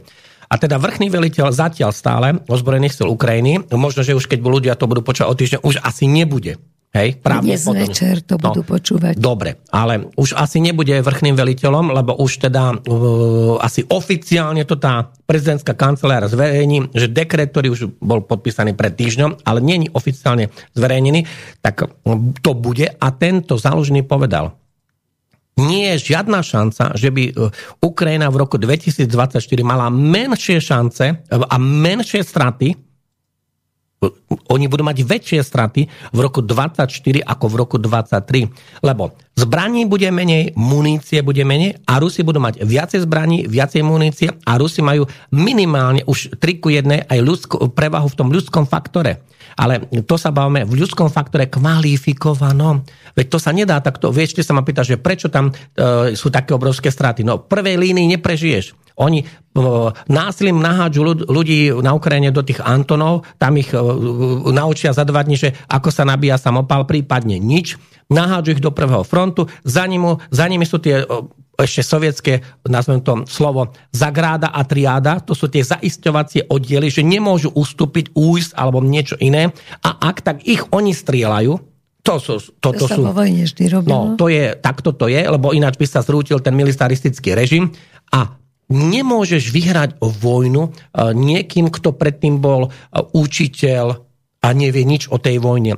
Ty potrebuješ mať niekoho, kto ovláda perfektne delo, to znamená, to je už, a delostrelca nevyučíš ani za týždeň, ani za mesiac. To sú, bavíme sa o ročných a ročných uh, profesionálnych, kvalifikovaných, vzdelanostných, intenzívnych vz, ako procesoch, procesoch. A potom ani tankistu, ani pilota, ale zároveň vôbec ty, ani čo je dneska najničovejšia zbraň? Drony. A drony sú čo? Ty musíš jednoducho vedieť komunikovať s tou kozmickou satelitnou navigáciou. Musíš. Mm-hmm. A ty keď to nevieš, tak tebe to nepomôže. Takže ak si niekto myslí, že ovládať dron tak, že on ten dron zároveň akože má zbranie, má muníciu, vieš ho navigovať, nájde svoj cieľ a zároveň ten cieľ zničí, tak na toto nenaučíš ľudí tak, že ich niekde v Charkove na, uh, chytíš na ulici a potom povieš, že ty ideš akože uh, bojovať v tej prvej línii. V prvej línii tam je životnosť 5 minút, pokiaľ sa začne útok, tam to, to je katastrofálne. A ten druhý dôvod, čiže to je ten represívny militaristický režim, ktorý tam nahadzuje absolútne zbytočne, nezachráni to tu výsledok tej vojny. Nezachráni to. Dokonca to nezachráni ani pád tohto režimu. Dokonca to nezachráni ani politicky Zelenského. Zelenský bude figúra, ktorá sa zapíše do e, dejín sveta ako kat ukrajinského ľudu, ktorý, ak teda to politicky nejakým spôsobom prežije, ale ak to neprežije, tak bude postavený pre trestný tribunál za všetky tie zločiny, ktoré spáchal. Poprvé, eh, ak v roku 2019 slúbil svojim voličom, do troch mesiacov ukončím občianskú vojnu na Ukrajine, ktorá trvala od roku 2014, a eh, on v roku 2019 o tri roky na to rozpútal ešte väčšiu vojnu, lebo napadli Donbass, hej, a bojovalo sa na Donbase a e, oni tam už bojovali ťažkými zbraniami. Takže Zelenský, pokiaľ nejakým spôsobom to prežije, tak bude postavený pred trestný tribunál, kde toto je to najpodstatnejšie. On sa v živote už nemôže zbaviť politickej zodpovednosti. Ja ti poviem hneď prečo. To znamená, ak on už je v roku 2024 úplne v prehrávajúcej pozícii, ale pred dvomi rokmi mal niekoľko diplomatických možností vojnu ukončiť, uzavrieť mierovú dohodu, tým pádom zachrániť milióny životov, tým pádom by nebol ani exodus tých miliónov ľudí z Ukrajiny, milióny ľudí by boli zdraví, boli, mali by ruky, nohy, deti by mali svojich otcov, svoje mamy, toto všetko je zničené, Ukrajina je v troskách, Ukrajina aj tak uh, príde o svoju štátnosť. Takže on bude musieť niesť za, tú, za toto politickú zodpovednosť, ak mu to teraz v úvodzovkách tí jeho priatelia vôbec, vôbec doprajú.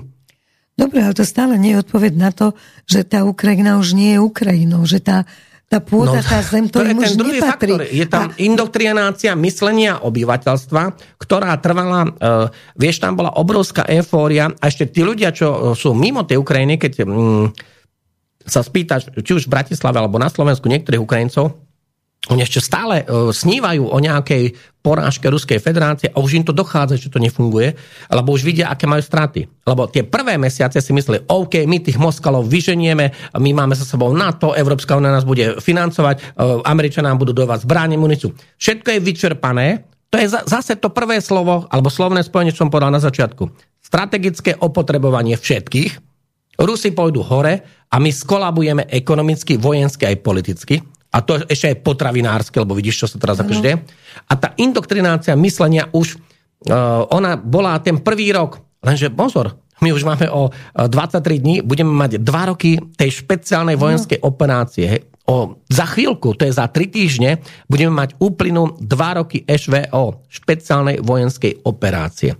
A teraz ty v každej druhej rodine máš niekoho, kto zomrel, je bez ruky, bez nohy a tam už sa ti ťažko hovorí o víťazstve a o vyhnaní, keď v tej rodine, buď tá rodina ušla celá niekde na západ, alebo ušla e, mnoho žien je v Polsku, alebo na Slovensku, alebo aj v Rumunsku. Ináč, keď si pozrete, toto je zaujímavá štatistika, keď si pozrete na počet obyvateľov a na to, že koľko je kde, v ktorom štáte e, akože ukrajinských učečencov, tak napríklad na Slovensku a v Čechách ich je najviac. Lebo darmo ich je... Uh, Polsku počkať, ale darmo ich je napríklad v Nemecku, že vyššie milióna. Lenže Nemecko má 16 krát viac obyvateľov. Jasne, ako my. No a jednoduchá matematika ti hovorí, že keď tu máme e, do, aj do 300 tisíc, hore dole sa to pohybuje, to číslo pribúda, ubúda, ale keď to dáš krát 16, tak my ich máme viac. Tak máme, tak máme strašidelné čísla. Máme. Hej? A uh, v podstate cez naše územie išlo viac ako milión ľudí. A mno, mnohí z nich vyberali, že či teda ostanú v Nemecku, alebo ostanú... E, my, my máme jednu výhodu, myslím teraz ako či už Polsko, e, Slovensko alebo Česko, lebo aj v Čechách ich je na počet obyvateľov strašne veľa, tak tí Ukrajinci majú pre nich tú, tú jazykovú, to nie je jazyková bariéra. Ako vy, ak ste z Ukrajiny a nemali ste nikdy nič s Nemčinou, tak pre Slovana je dosť ťažké sa naučiť odznova nemecký jazyk. Určite. To je dosť ťažké. My, my ako Slovania nám sa ľahko naučí polský, český alebo nejaký iný jazyk, hej? Ale pre Slovana naučiť sa od piky, od nuly, ak ste sa vy, a to sa vôbec, oni s ním nemuseli stretnúť, s tým jazykom, lebo tam sa preferovala tá angličtina. Hej? A v Nemecku potrebujete nemčinu, nie angličtinu. Na drvivý výkon všetkých prác potrebujete nemčinu. Takže my sme z toho jazykového hľadiska pre tú Ukrajinu priateľnejší. Napríklad aj Maďari, mm, napriek tomu, že majú väčšiu hranicu, ako máme my, napriek tomu, že sa tvária, že majú aké dobre, že nie, rodinné väzby a historické väzby a politické väzby, s tým Zakarpatím, tak sa pozrite, koľko ľudí reálne prišlo do Maďarska. Veď to je na počet obyvateľov My. veľmi málo. A potom napríklad veľmi veľa ľudí je 2,8 miliónov Moldav, Moldavsko, len Moldavsko je v podstate z celej tej jednej strany obklúčené uh, Ukrajinou. Nerád to Pridnestrovie, ale vieme, ako to tam akože funguje. Takže uh, ten druhý dôvod, prečo sa ma pýtala, je naozaj tá indoktrinácia myslenia. Tá fungovala rok a pol celkom dobre. A všetci si mysleli, hurá, hurá, my ideme teraz tých Rusov poraziť, to NATO je silné, Európa je silná a Rusi sú slabí. A ukázal sa opak, lebo všetky tie táranice, čo, keď som počúval tie prvé e, vyjadrenia v našich médiách, NATO, Európska únia majú 30 krát väčšie HDP ako Ruská federácia. Výborne. A prečo tí Rusi už za dva roky nie sú porazení? Lebo tam je priepasný rozdiel. Keby to bolo 2-3 krát väčšie HDP, tak si môžeme povedať OK. Ale keď je to 30 krát viac, tak tí Rusi už mali byť vojensky porazení. Vojensky. Už tam malo byť 30 krát viacej zbraní. Už tam malo byť 30 krát viacej paliva. Proste všetkého. Nič sa tam neobjavilo. Veď tam není prevaha ani triku jednej ako z pohľadu tej Ukrajiny. Čo im tam teda malo dať? To 30 krát väčšie HDP. Lebo to je práve ten podvod, e, či už z pohľadu e, amerického systému, Kanady alebo aj Európskej únie.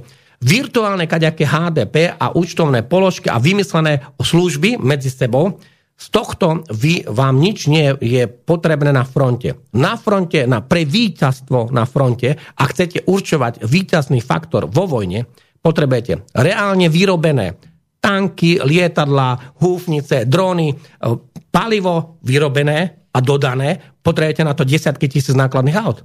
A potrebujete na to ešte tú muníciu v miliónoch. A tu Európska únia a NATO zlyhali. Lebo oni fiktívnymi účtovnými položkami a fiktívnymi číslami chceli vyhrať. A to sa nedá v reálnom boji.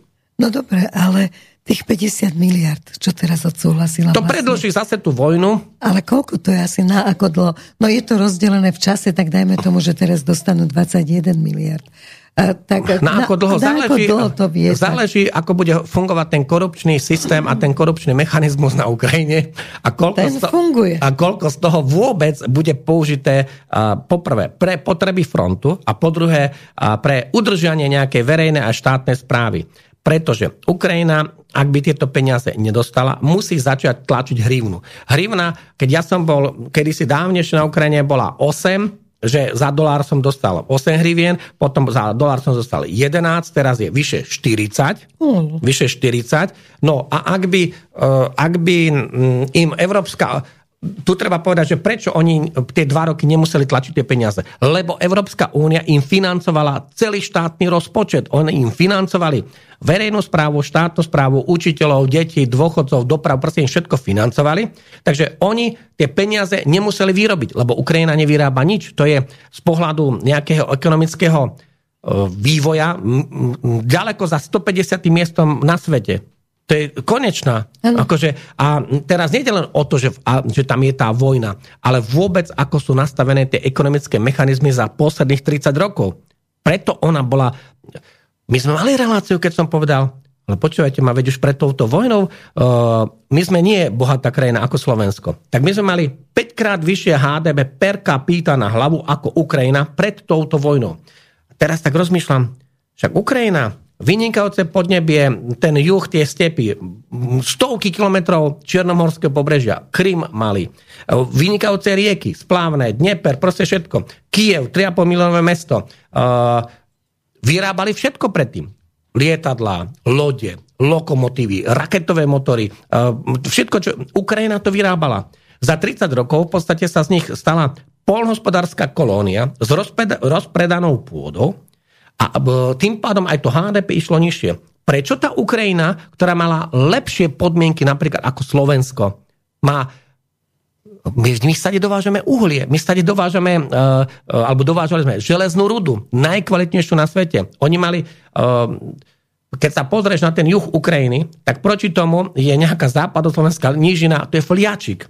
Akože tam je, my tu máme západoslovenskú nížinu pár tisíc kilometrov a oni tam majú 150 tisíc kilometrov, to je trikrát územie Slovenska, prvotriednu Černozem, vynikajúce klimatické podmienky, lebo je to ešte o 2 stupne južnejšie ako je Bratislava, čiže dlhšia vegetačná sezóna.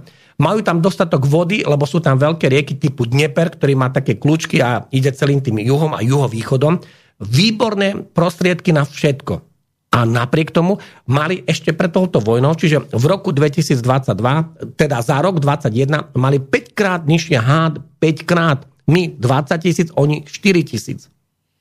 No dobre, a po tej vojne to bude ešte horšie. Všetci sa síce snažia, že tam zarobia na nejakej obnove, že si budeme deliť peniažky na Ukrajine, ale uh, pre Ukrajinu to čo bude znamenať?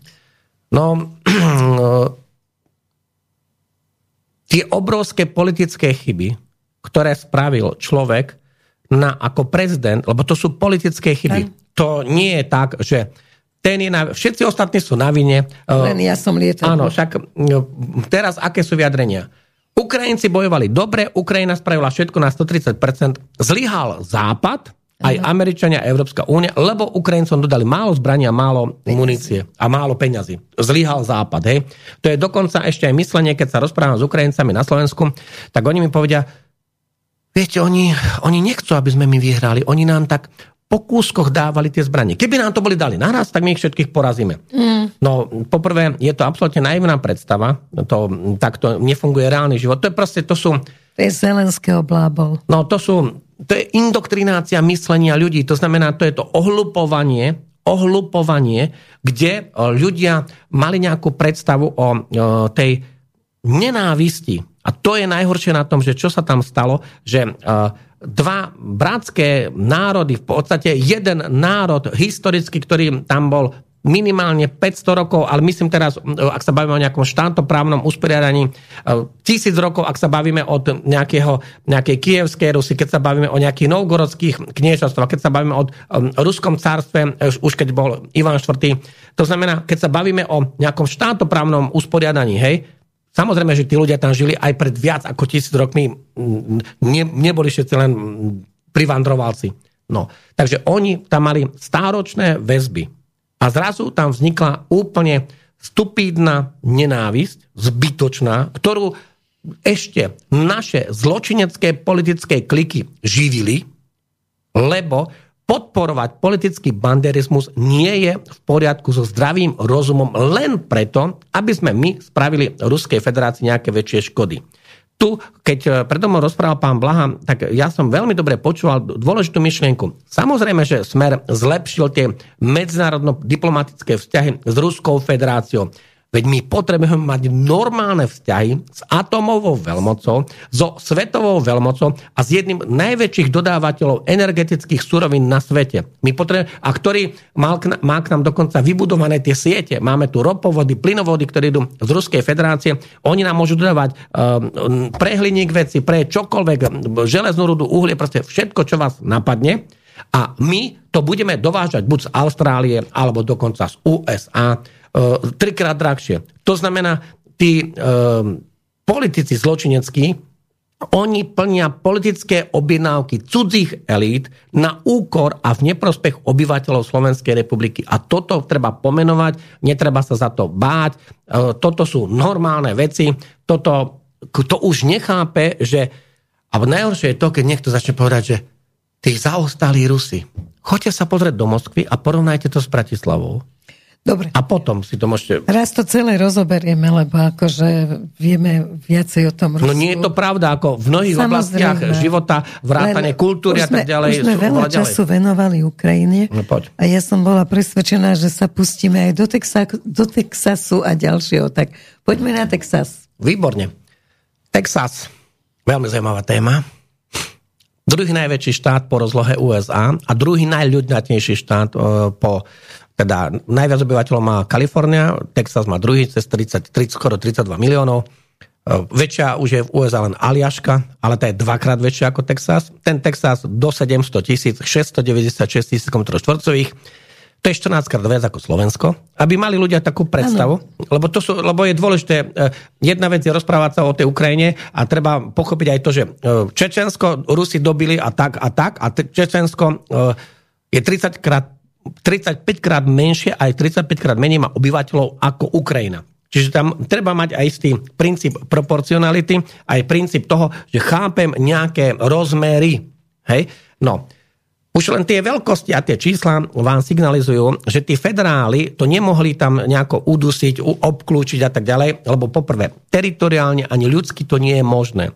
Potom je tam vyslovene teraz... Povedz, o čo Texasu ide. No Texas povedal, že on, e, prečo je tam tá kríza?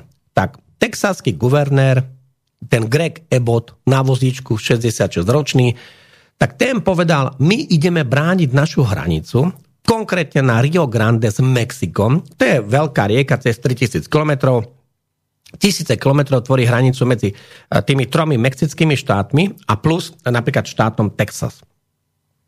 No, oni povedali, e, stavajú tam teraz taký plod, ale veľmi komplikovaný, tam tie kolesa s tými, tým žiletkovým drôtom, ktoré teda nedajú sa len tak ľahko prejsť a stavajú to tam tak, že snažia sa tam vytvoriť tú nepre, nepreniknutelnú hrádzu, aby zastavili ten tok tých migrantov, nelegálnych masov, to je nelegálna masová migrácia. Čo je teda podľa tohto texaského guvernéra, ktorý, dá sa povedať, špičkový právnik, lebo robil aj súdcu Najvyššieho súdu, bol istý čas generálny prokurátor. Bajme sa o Texase, nie o federálnom súde, nie o federálnom ano. prokurátorovi, lebo to, tam je iná štruktúra. My nemáme mm, tieto, mm, toto federálne vrstvenie na Slovensku. Tak federálov posielajú na ňu, ale ty to no. vieš. A oni teda idú brániť túto hranicu. Uh, poslali tam no, na jeho pokyn texaského guvernéra Grega Ebota poslali tam Národnú gardu. To je vlastne armáda Texasu, ktorá má 125 tisíc ľudí, plus k nemu sa pripojilo ďalších 26 amerických štátov. To je vlastne polovica USA. 26 amerických štátov, ehm, ktorí mu poslali ďalších 200 tisíc ozbrojených ľudí, ozbrojených, a tam vidíte celé kolóny. Presúvajú sa tam Abramsy, to sú americké tanky, presúvajú sa tam húfnice, to sú ťažké zbranie presúvajú sa tam desiatky tisíc e, vyzbrojených ľudí, ktorí idú e, ako ľudský brániť tú hranicu. E, plus je podstatné toto. Ako je možné, že tí federáli alebo tá federálna vláda, alebo vláda v USA je v rukách prezidenta Bidena, ktorý teda otvoril hranicu a povedal, kto chcete, premávajte sa tu a za posledné obdobie tam prešlo 9 miliónov nelegálnych migrantov. To už ako rozvráti každého. Samozrejme. Samozrejme, že tu treba povedať, že vôbec nejde ani o náhodu, ani o neschopnosť. Toto ma nikto nepresvedčí, že takéto rozhodnutie je náhoda, alebo že takéto rozhodnutie, bo to je rozhodnutie. A zámer? Zámer to je jasný. Zámer je jasný rozvrátiť e, celú americkú spoločnosť, e, zmeniť e, pomery možno, že nie len ústavné, ale pomery aj demografické, pomery bezpečnostné, lebo tamto bezpečnostné riziko, keď tebe sa nasačkuje tam 9 miliónov ľudí za krátke obdobie uh, a potom to, to, to je akože nemožné, lebo ani 30 miliónový Texas, ináč je to veľká krajina, ako myslím štát americký je to veľký, dokonca um, druhý, tretí, jeden z najbohatších, um, tam, sú tie rop, tam je ropa. Hej? Takže to Ale je...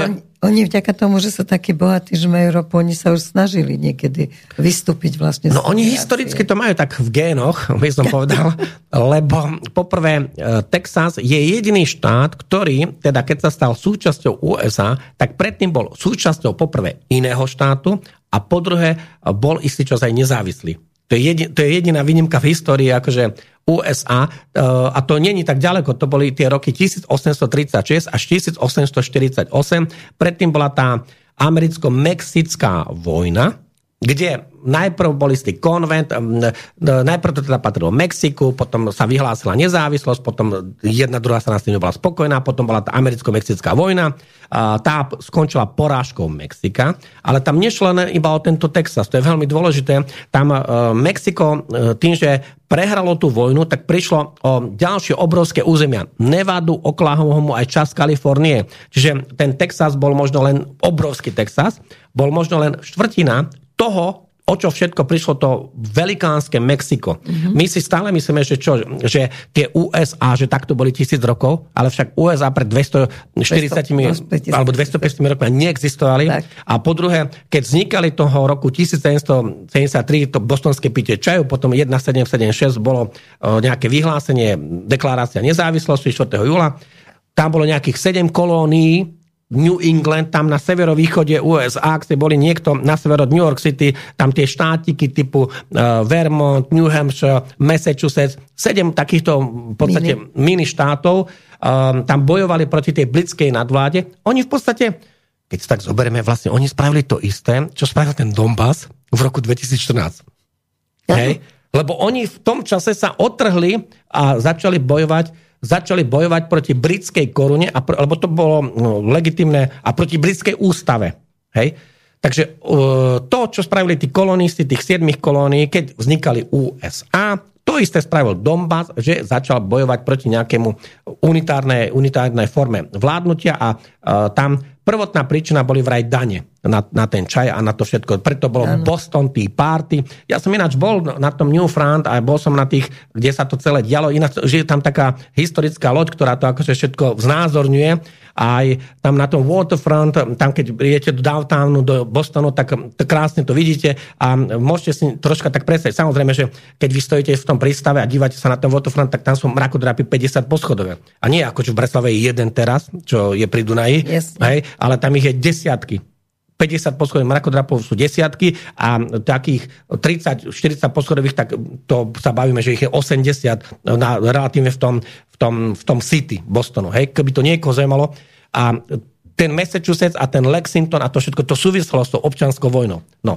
A teraz ten, Mexa, ten Texas, keďže on má poprvé podporu ďalších 20 guvernérov e, republikánskych, to je to dôležité, lebo Biden je demokrat. Čiže tam je politický konflikt. Hej? 26 republikánskych guvernérov ho podporuje. Počkaj, Biden. Za... áno, Biden je demokrat. Biden je demokrat. Ja som si myslela o neho. No, Biden je demokrat, Greg Abbott je texaský guvernér republikán, jeho podporuje ďalších 26 uh, republikánov a Plus je tam veľmi závažný list ďalších 26 generálnych prokurátorov týchto republikánskych štátov. To už je veľmi vážne, lebo aj u nás sa často akože hovorí o aj u nás sa často hovorí o generálnom prokurátorovi Marošovi Žilinkovi, tak aby sme si my uvedomili, že aj tam sú títo generálni prokurátori, ktorí teda zásadne sa postavili, to je podstatné, oni vyjadrili podporu a povedali, štát Texas má právo na ochranu svojej hranice pred nelegálnou masovou migráciou. Čiže je tam ústavná kríza medzi tým, že je konflikt medzi štátnymi ústavami, ale medzi ústavou štátu Texas a federálnou ústavou. E, tam ešte... Ktorá zrejme má vyššie... Ako... No má, ale vieš, tým pádom by sa nemohlo no, rozpadnúť ani federá... Rakúsko-Horsko. Jasne, a federáli sa čo zlakli? Museli dostať taký pokyn, lebo e, tá federálna moc a hlavne tieto federálne služby a tieto federálne rozviedky, oni vedia v podstate o všetkom. Mm. A ja neverím tomu, že oni si niekde takto fajčili tam cigary, dali si klobúk a dívali sa. V Texase napríklad, teraz som pozeral, tam na tom juhu je 22 stupňov aj dnes. Hej? Lebo to je, ten juh Texasu je približne 30. rovnobežka, tak keď viete, boli ste, v Hurgáde 28, Kanária 28, hej, a Dubaj alebo Irán, podobné rovnobežky, tak to je tie 30. teplo tak určite to je tak, že oni sa dívajú, ako z 26 štátov sa vlaky, celé ešalóny, no stovky kamionov sa presúvajú, plus idú aj dobrovoľníci v tisícoch brániť tú hranicu. A oni sa tak, akože sa tvária, že nič, no, musia mať nejaký pokyn, lebo... A Biden sa neviedril? Otázka je, či to nie... No Biden sa vyjadril, len nikto to nechcel rešpektovať. Biden sa vyjadril, že do minulého piatku, čiže nie tento piatok, čo je teraz február, yes. ale na konci januára, čo bol, um, ako na konci januára bol piatok, tak on dal ultimátum, že Národná garda Texasu a aj všetci e, tí politici Texasu musia opustiť tú, tú, tú hraničnú líniu a musia umožniť federálom teda otvoriť tie priepustné body, kde by to nejak nastrihali nejakými nejakými veľkými zariadeniami, lebo to nie je tak, že priete s nožničkami. To, to, je nie, to zase není individuálne možné. No a na to no. prišli no. ďalší z 26 Áno, na to prišli ďalší. prišli ďalší chrániť. Kde dokonca zástupca viceguvernéra, ten Dan Patrick, e, ten má ináč 73 rokov a tiež taká agilná osoba a ten povedal, v pohode, príďte sem, ale my máme zbranie. No. Čiže jedny zbranie, druhé zbranie Uh, ináč ten Texas, aby sme si jasnili, tam tá, to nosenie zbraní je historicky normálne. normálne. Každý, kto nemá no, tak má aj tri, tri pušky doma, nie ako, akože inde. Takže aj inak sa tí ľudia vedia porovnať, nie že majú, musia vedieť aj používať. To je veľký rozdiel. Mať a používať to sú dve rôzne veci. Hej? A, a majú iný temperament. No a používajú zbranie mm, stáročia. Hej? Však už vtedy, keď lovili tie bizóny, tak používali zbranie. Ale môže to znamenať, že naozaj sa Texas teda nejako otrhne a s ním možno aj ďalšie tie menšie e, republičky, že sa otrhnú z tej veľkej federálnej... V blízkej dobe, e, v horizonte niekoľkých mesiacov, ja by som to nazval takto. Ak to bude takto pokračovať, tak minimálne dôjde k oslabeniu tej federálnej moci. To je rozdiel. Mm-hmm. Hej? Zatiaľ vylúčujem aj nejakú občanskú vojnu, ak to už nemá nejako tam niekto naprogramované. No a to, to je moja otázka. Nie je to tak naprogramované, že naozaj dojde k tej občianskej vojne? Najprv bude rozvrat spoločnosti, ktoré už vidíme po tých rabovačkách od Los Angeles až po New York City, kde sa rabujú obchody a kde ľudia sa absolútne správajú anarchisticky. Ale horšie je ešte to, že aj ten štátny aparát sa správa anarchisticky. Lebo nie je možné, že niekto príde do obchodu, tam vyvála 10 regálov, potom si nabere um, plné tašky a ide si preč z obchodu a nič sa nedieje. Ano. A to už sa bavíme o tisícoch, desiatkách tisíc prípadov. To znamená, zlyháva aj ten štátny dohľad alebo dozor alebo úcta k tým štátnym autoritám. Hmm. Aj toto bude pokles uh, tej autority federálnych orgánov, lebo nemyslím si, že títo Texasania sa vzdajú toto by si nemohol dovoliť nejaký štát Vermont alebo New Hampshire alebo nejaký menší štát alebo Delaware už vôbec nie. Tak to by ich tam udusili za 3 hodiny. Ale, lebo to sú aj teritoriálne aj ľudské malé štátiky. Me, niektoré sú menšie ešte ako Slovensko, hej, a majú menej obyvateľov. Ale k ním sa dokonca ešte aj pripojili k tomuto textu také ľudnaté štáty, také ako veľké teritoriálne. Tam, keď sa aj pozriete na mapu, tam je tu krásne zobrazené farby tých štátov, tak vy zistíte, že veď polovica USA je s Texasom keď si pozriete počet obyvateľov, tak vy zistíte, že viac ako polovica populácie uh, je na strane toho Texasu, lebo sú to tie republikánske štáty. A teraz uh, tu je, vždy musíme tak troška pár mesiacov dopredu mysleť, no veď ale v novembri sú tam kľúčové voľby. No o Čiže no veď ale, toto musí mať zámer, ktorý teda... No jeden zámer je ten, že ak by, ak by, to je hypotéza, Jasne. ak by teda došlo k nejakej militarizácii, to znamená k stretu nejakej tieto veci a by tam vznikol nejaký takýto konflikt. Či náhodou v tejto situácii by teda federálna vláda povedala, a voľby nebudú. Jedna z možností. Že? Jedna z možností. Áno, konšpiračná, ale je to jedna z možností. No, lebo aby oni si udržali tú moc, tak by to takto spravili. Lebo zatiaľ je to naštartované tak, že ten Trump vyhráva a válcuje všetky voľby a tam v prieskumoch medzi ním a Bidenom, tak tam sú rozdiely 20%. Takže tam uh, už jedine, keď by sa tie voľby ukradli. Čo sa ukradli aj minule. No veď no. práve.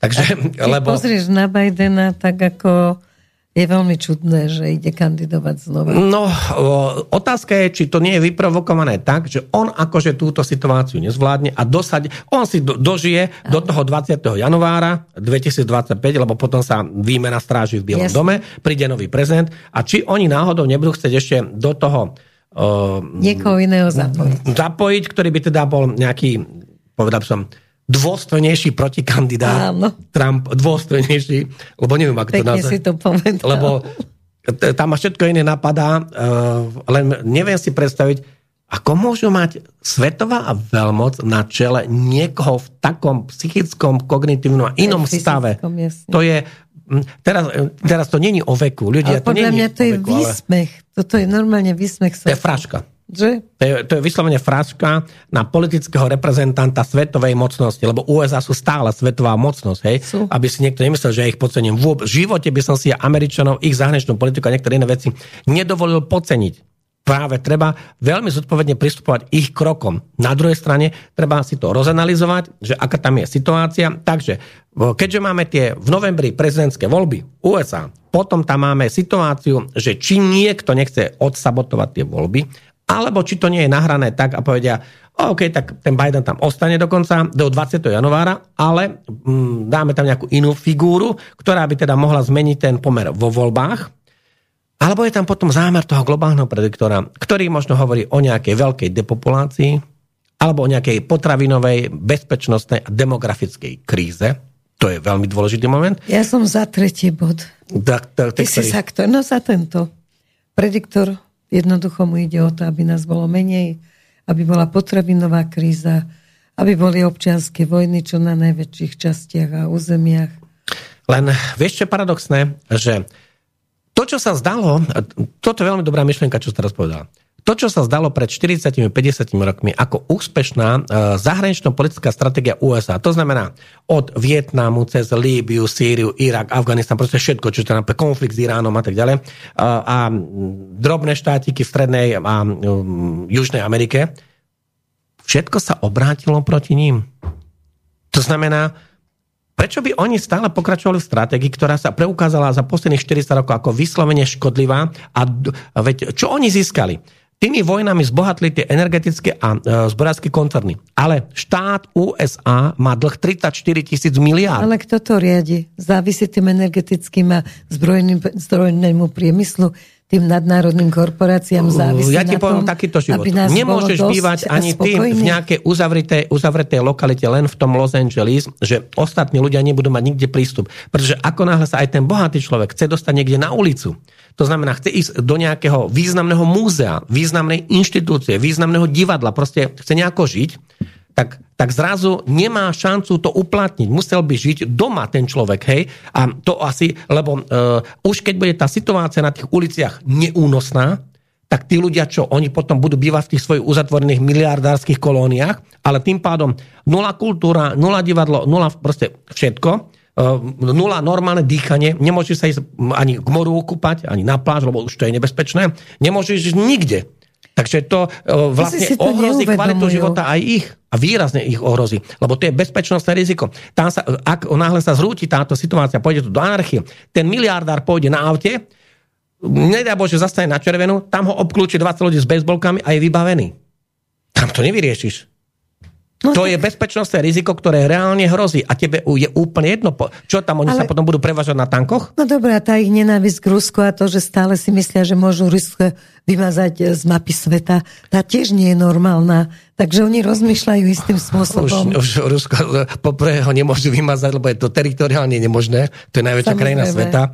A po druhé, keďže zlyhali na tej Ukrajine, totálne, to je fiasko, to je ďalšie fiasko zahraničnej politiky USA. Fiasko bude podľa mňa aj ten izraelsko-palestinský konflikt. Dokonca bude problém, však utekajú už zo Sýrie a Iraku. Už, už sa to blíži, takže už uh, nestiehajú tam bojovať, lebo jednoducho ich zničia tie proiránske vojenské skupiny.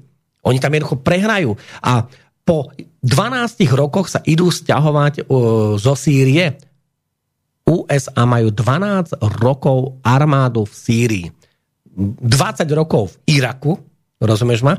A ukazuje sa, že musia ísť stade preč, lebo celé tie krajiny sú proti ním, ľudia sú proti ním a keďže sú podporovaní 90 miliónovým Iránom, tak to tam neudržia. A nemôže ani svetová veľmoc synchronne bojovať na piatich miestach. Ukrajina, Rusko, e, Izrael, Palestína, Jemen, Irak, Sýria a čo ešte? A plus Texas. Vynikajúco ste to naplánovali. Dobre, to boli posledné slova relácie Hovorí bez strachu. Mali sme ešte veľa tém, ale... Obmedzený čas. Nevadí, za nami je vraj zaujímavá relácia, tak je to v poriadku, nemôžeme dnes predlžiť. Pýtala som sa, že či môžeme byť o pol dlhší. Bolo to dobré, takže dúfam, že sa stretneme čo najskôr a zase si rozoberieme, jeme na tieto ostatné veci.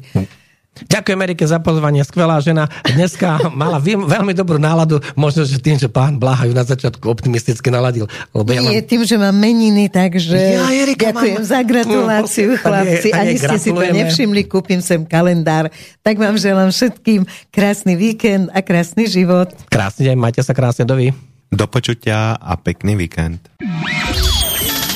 Táto relácia vznikla za podpory dobrovoľných príspevkov našich poslucháčov. Ty, ty sa k ním môžeš pridať. Viac informácií nájdeš na www.slobodnyvysielac.sk Ďakujeme.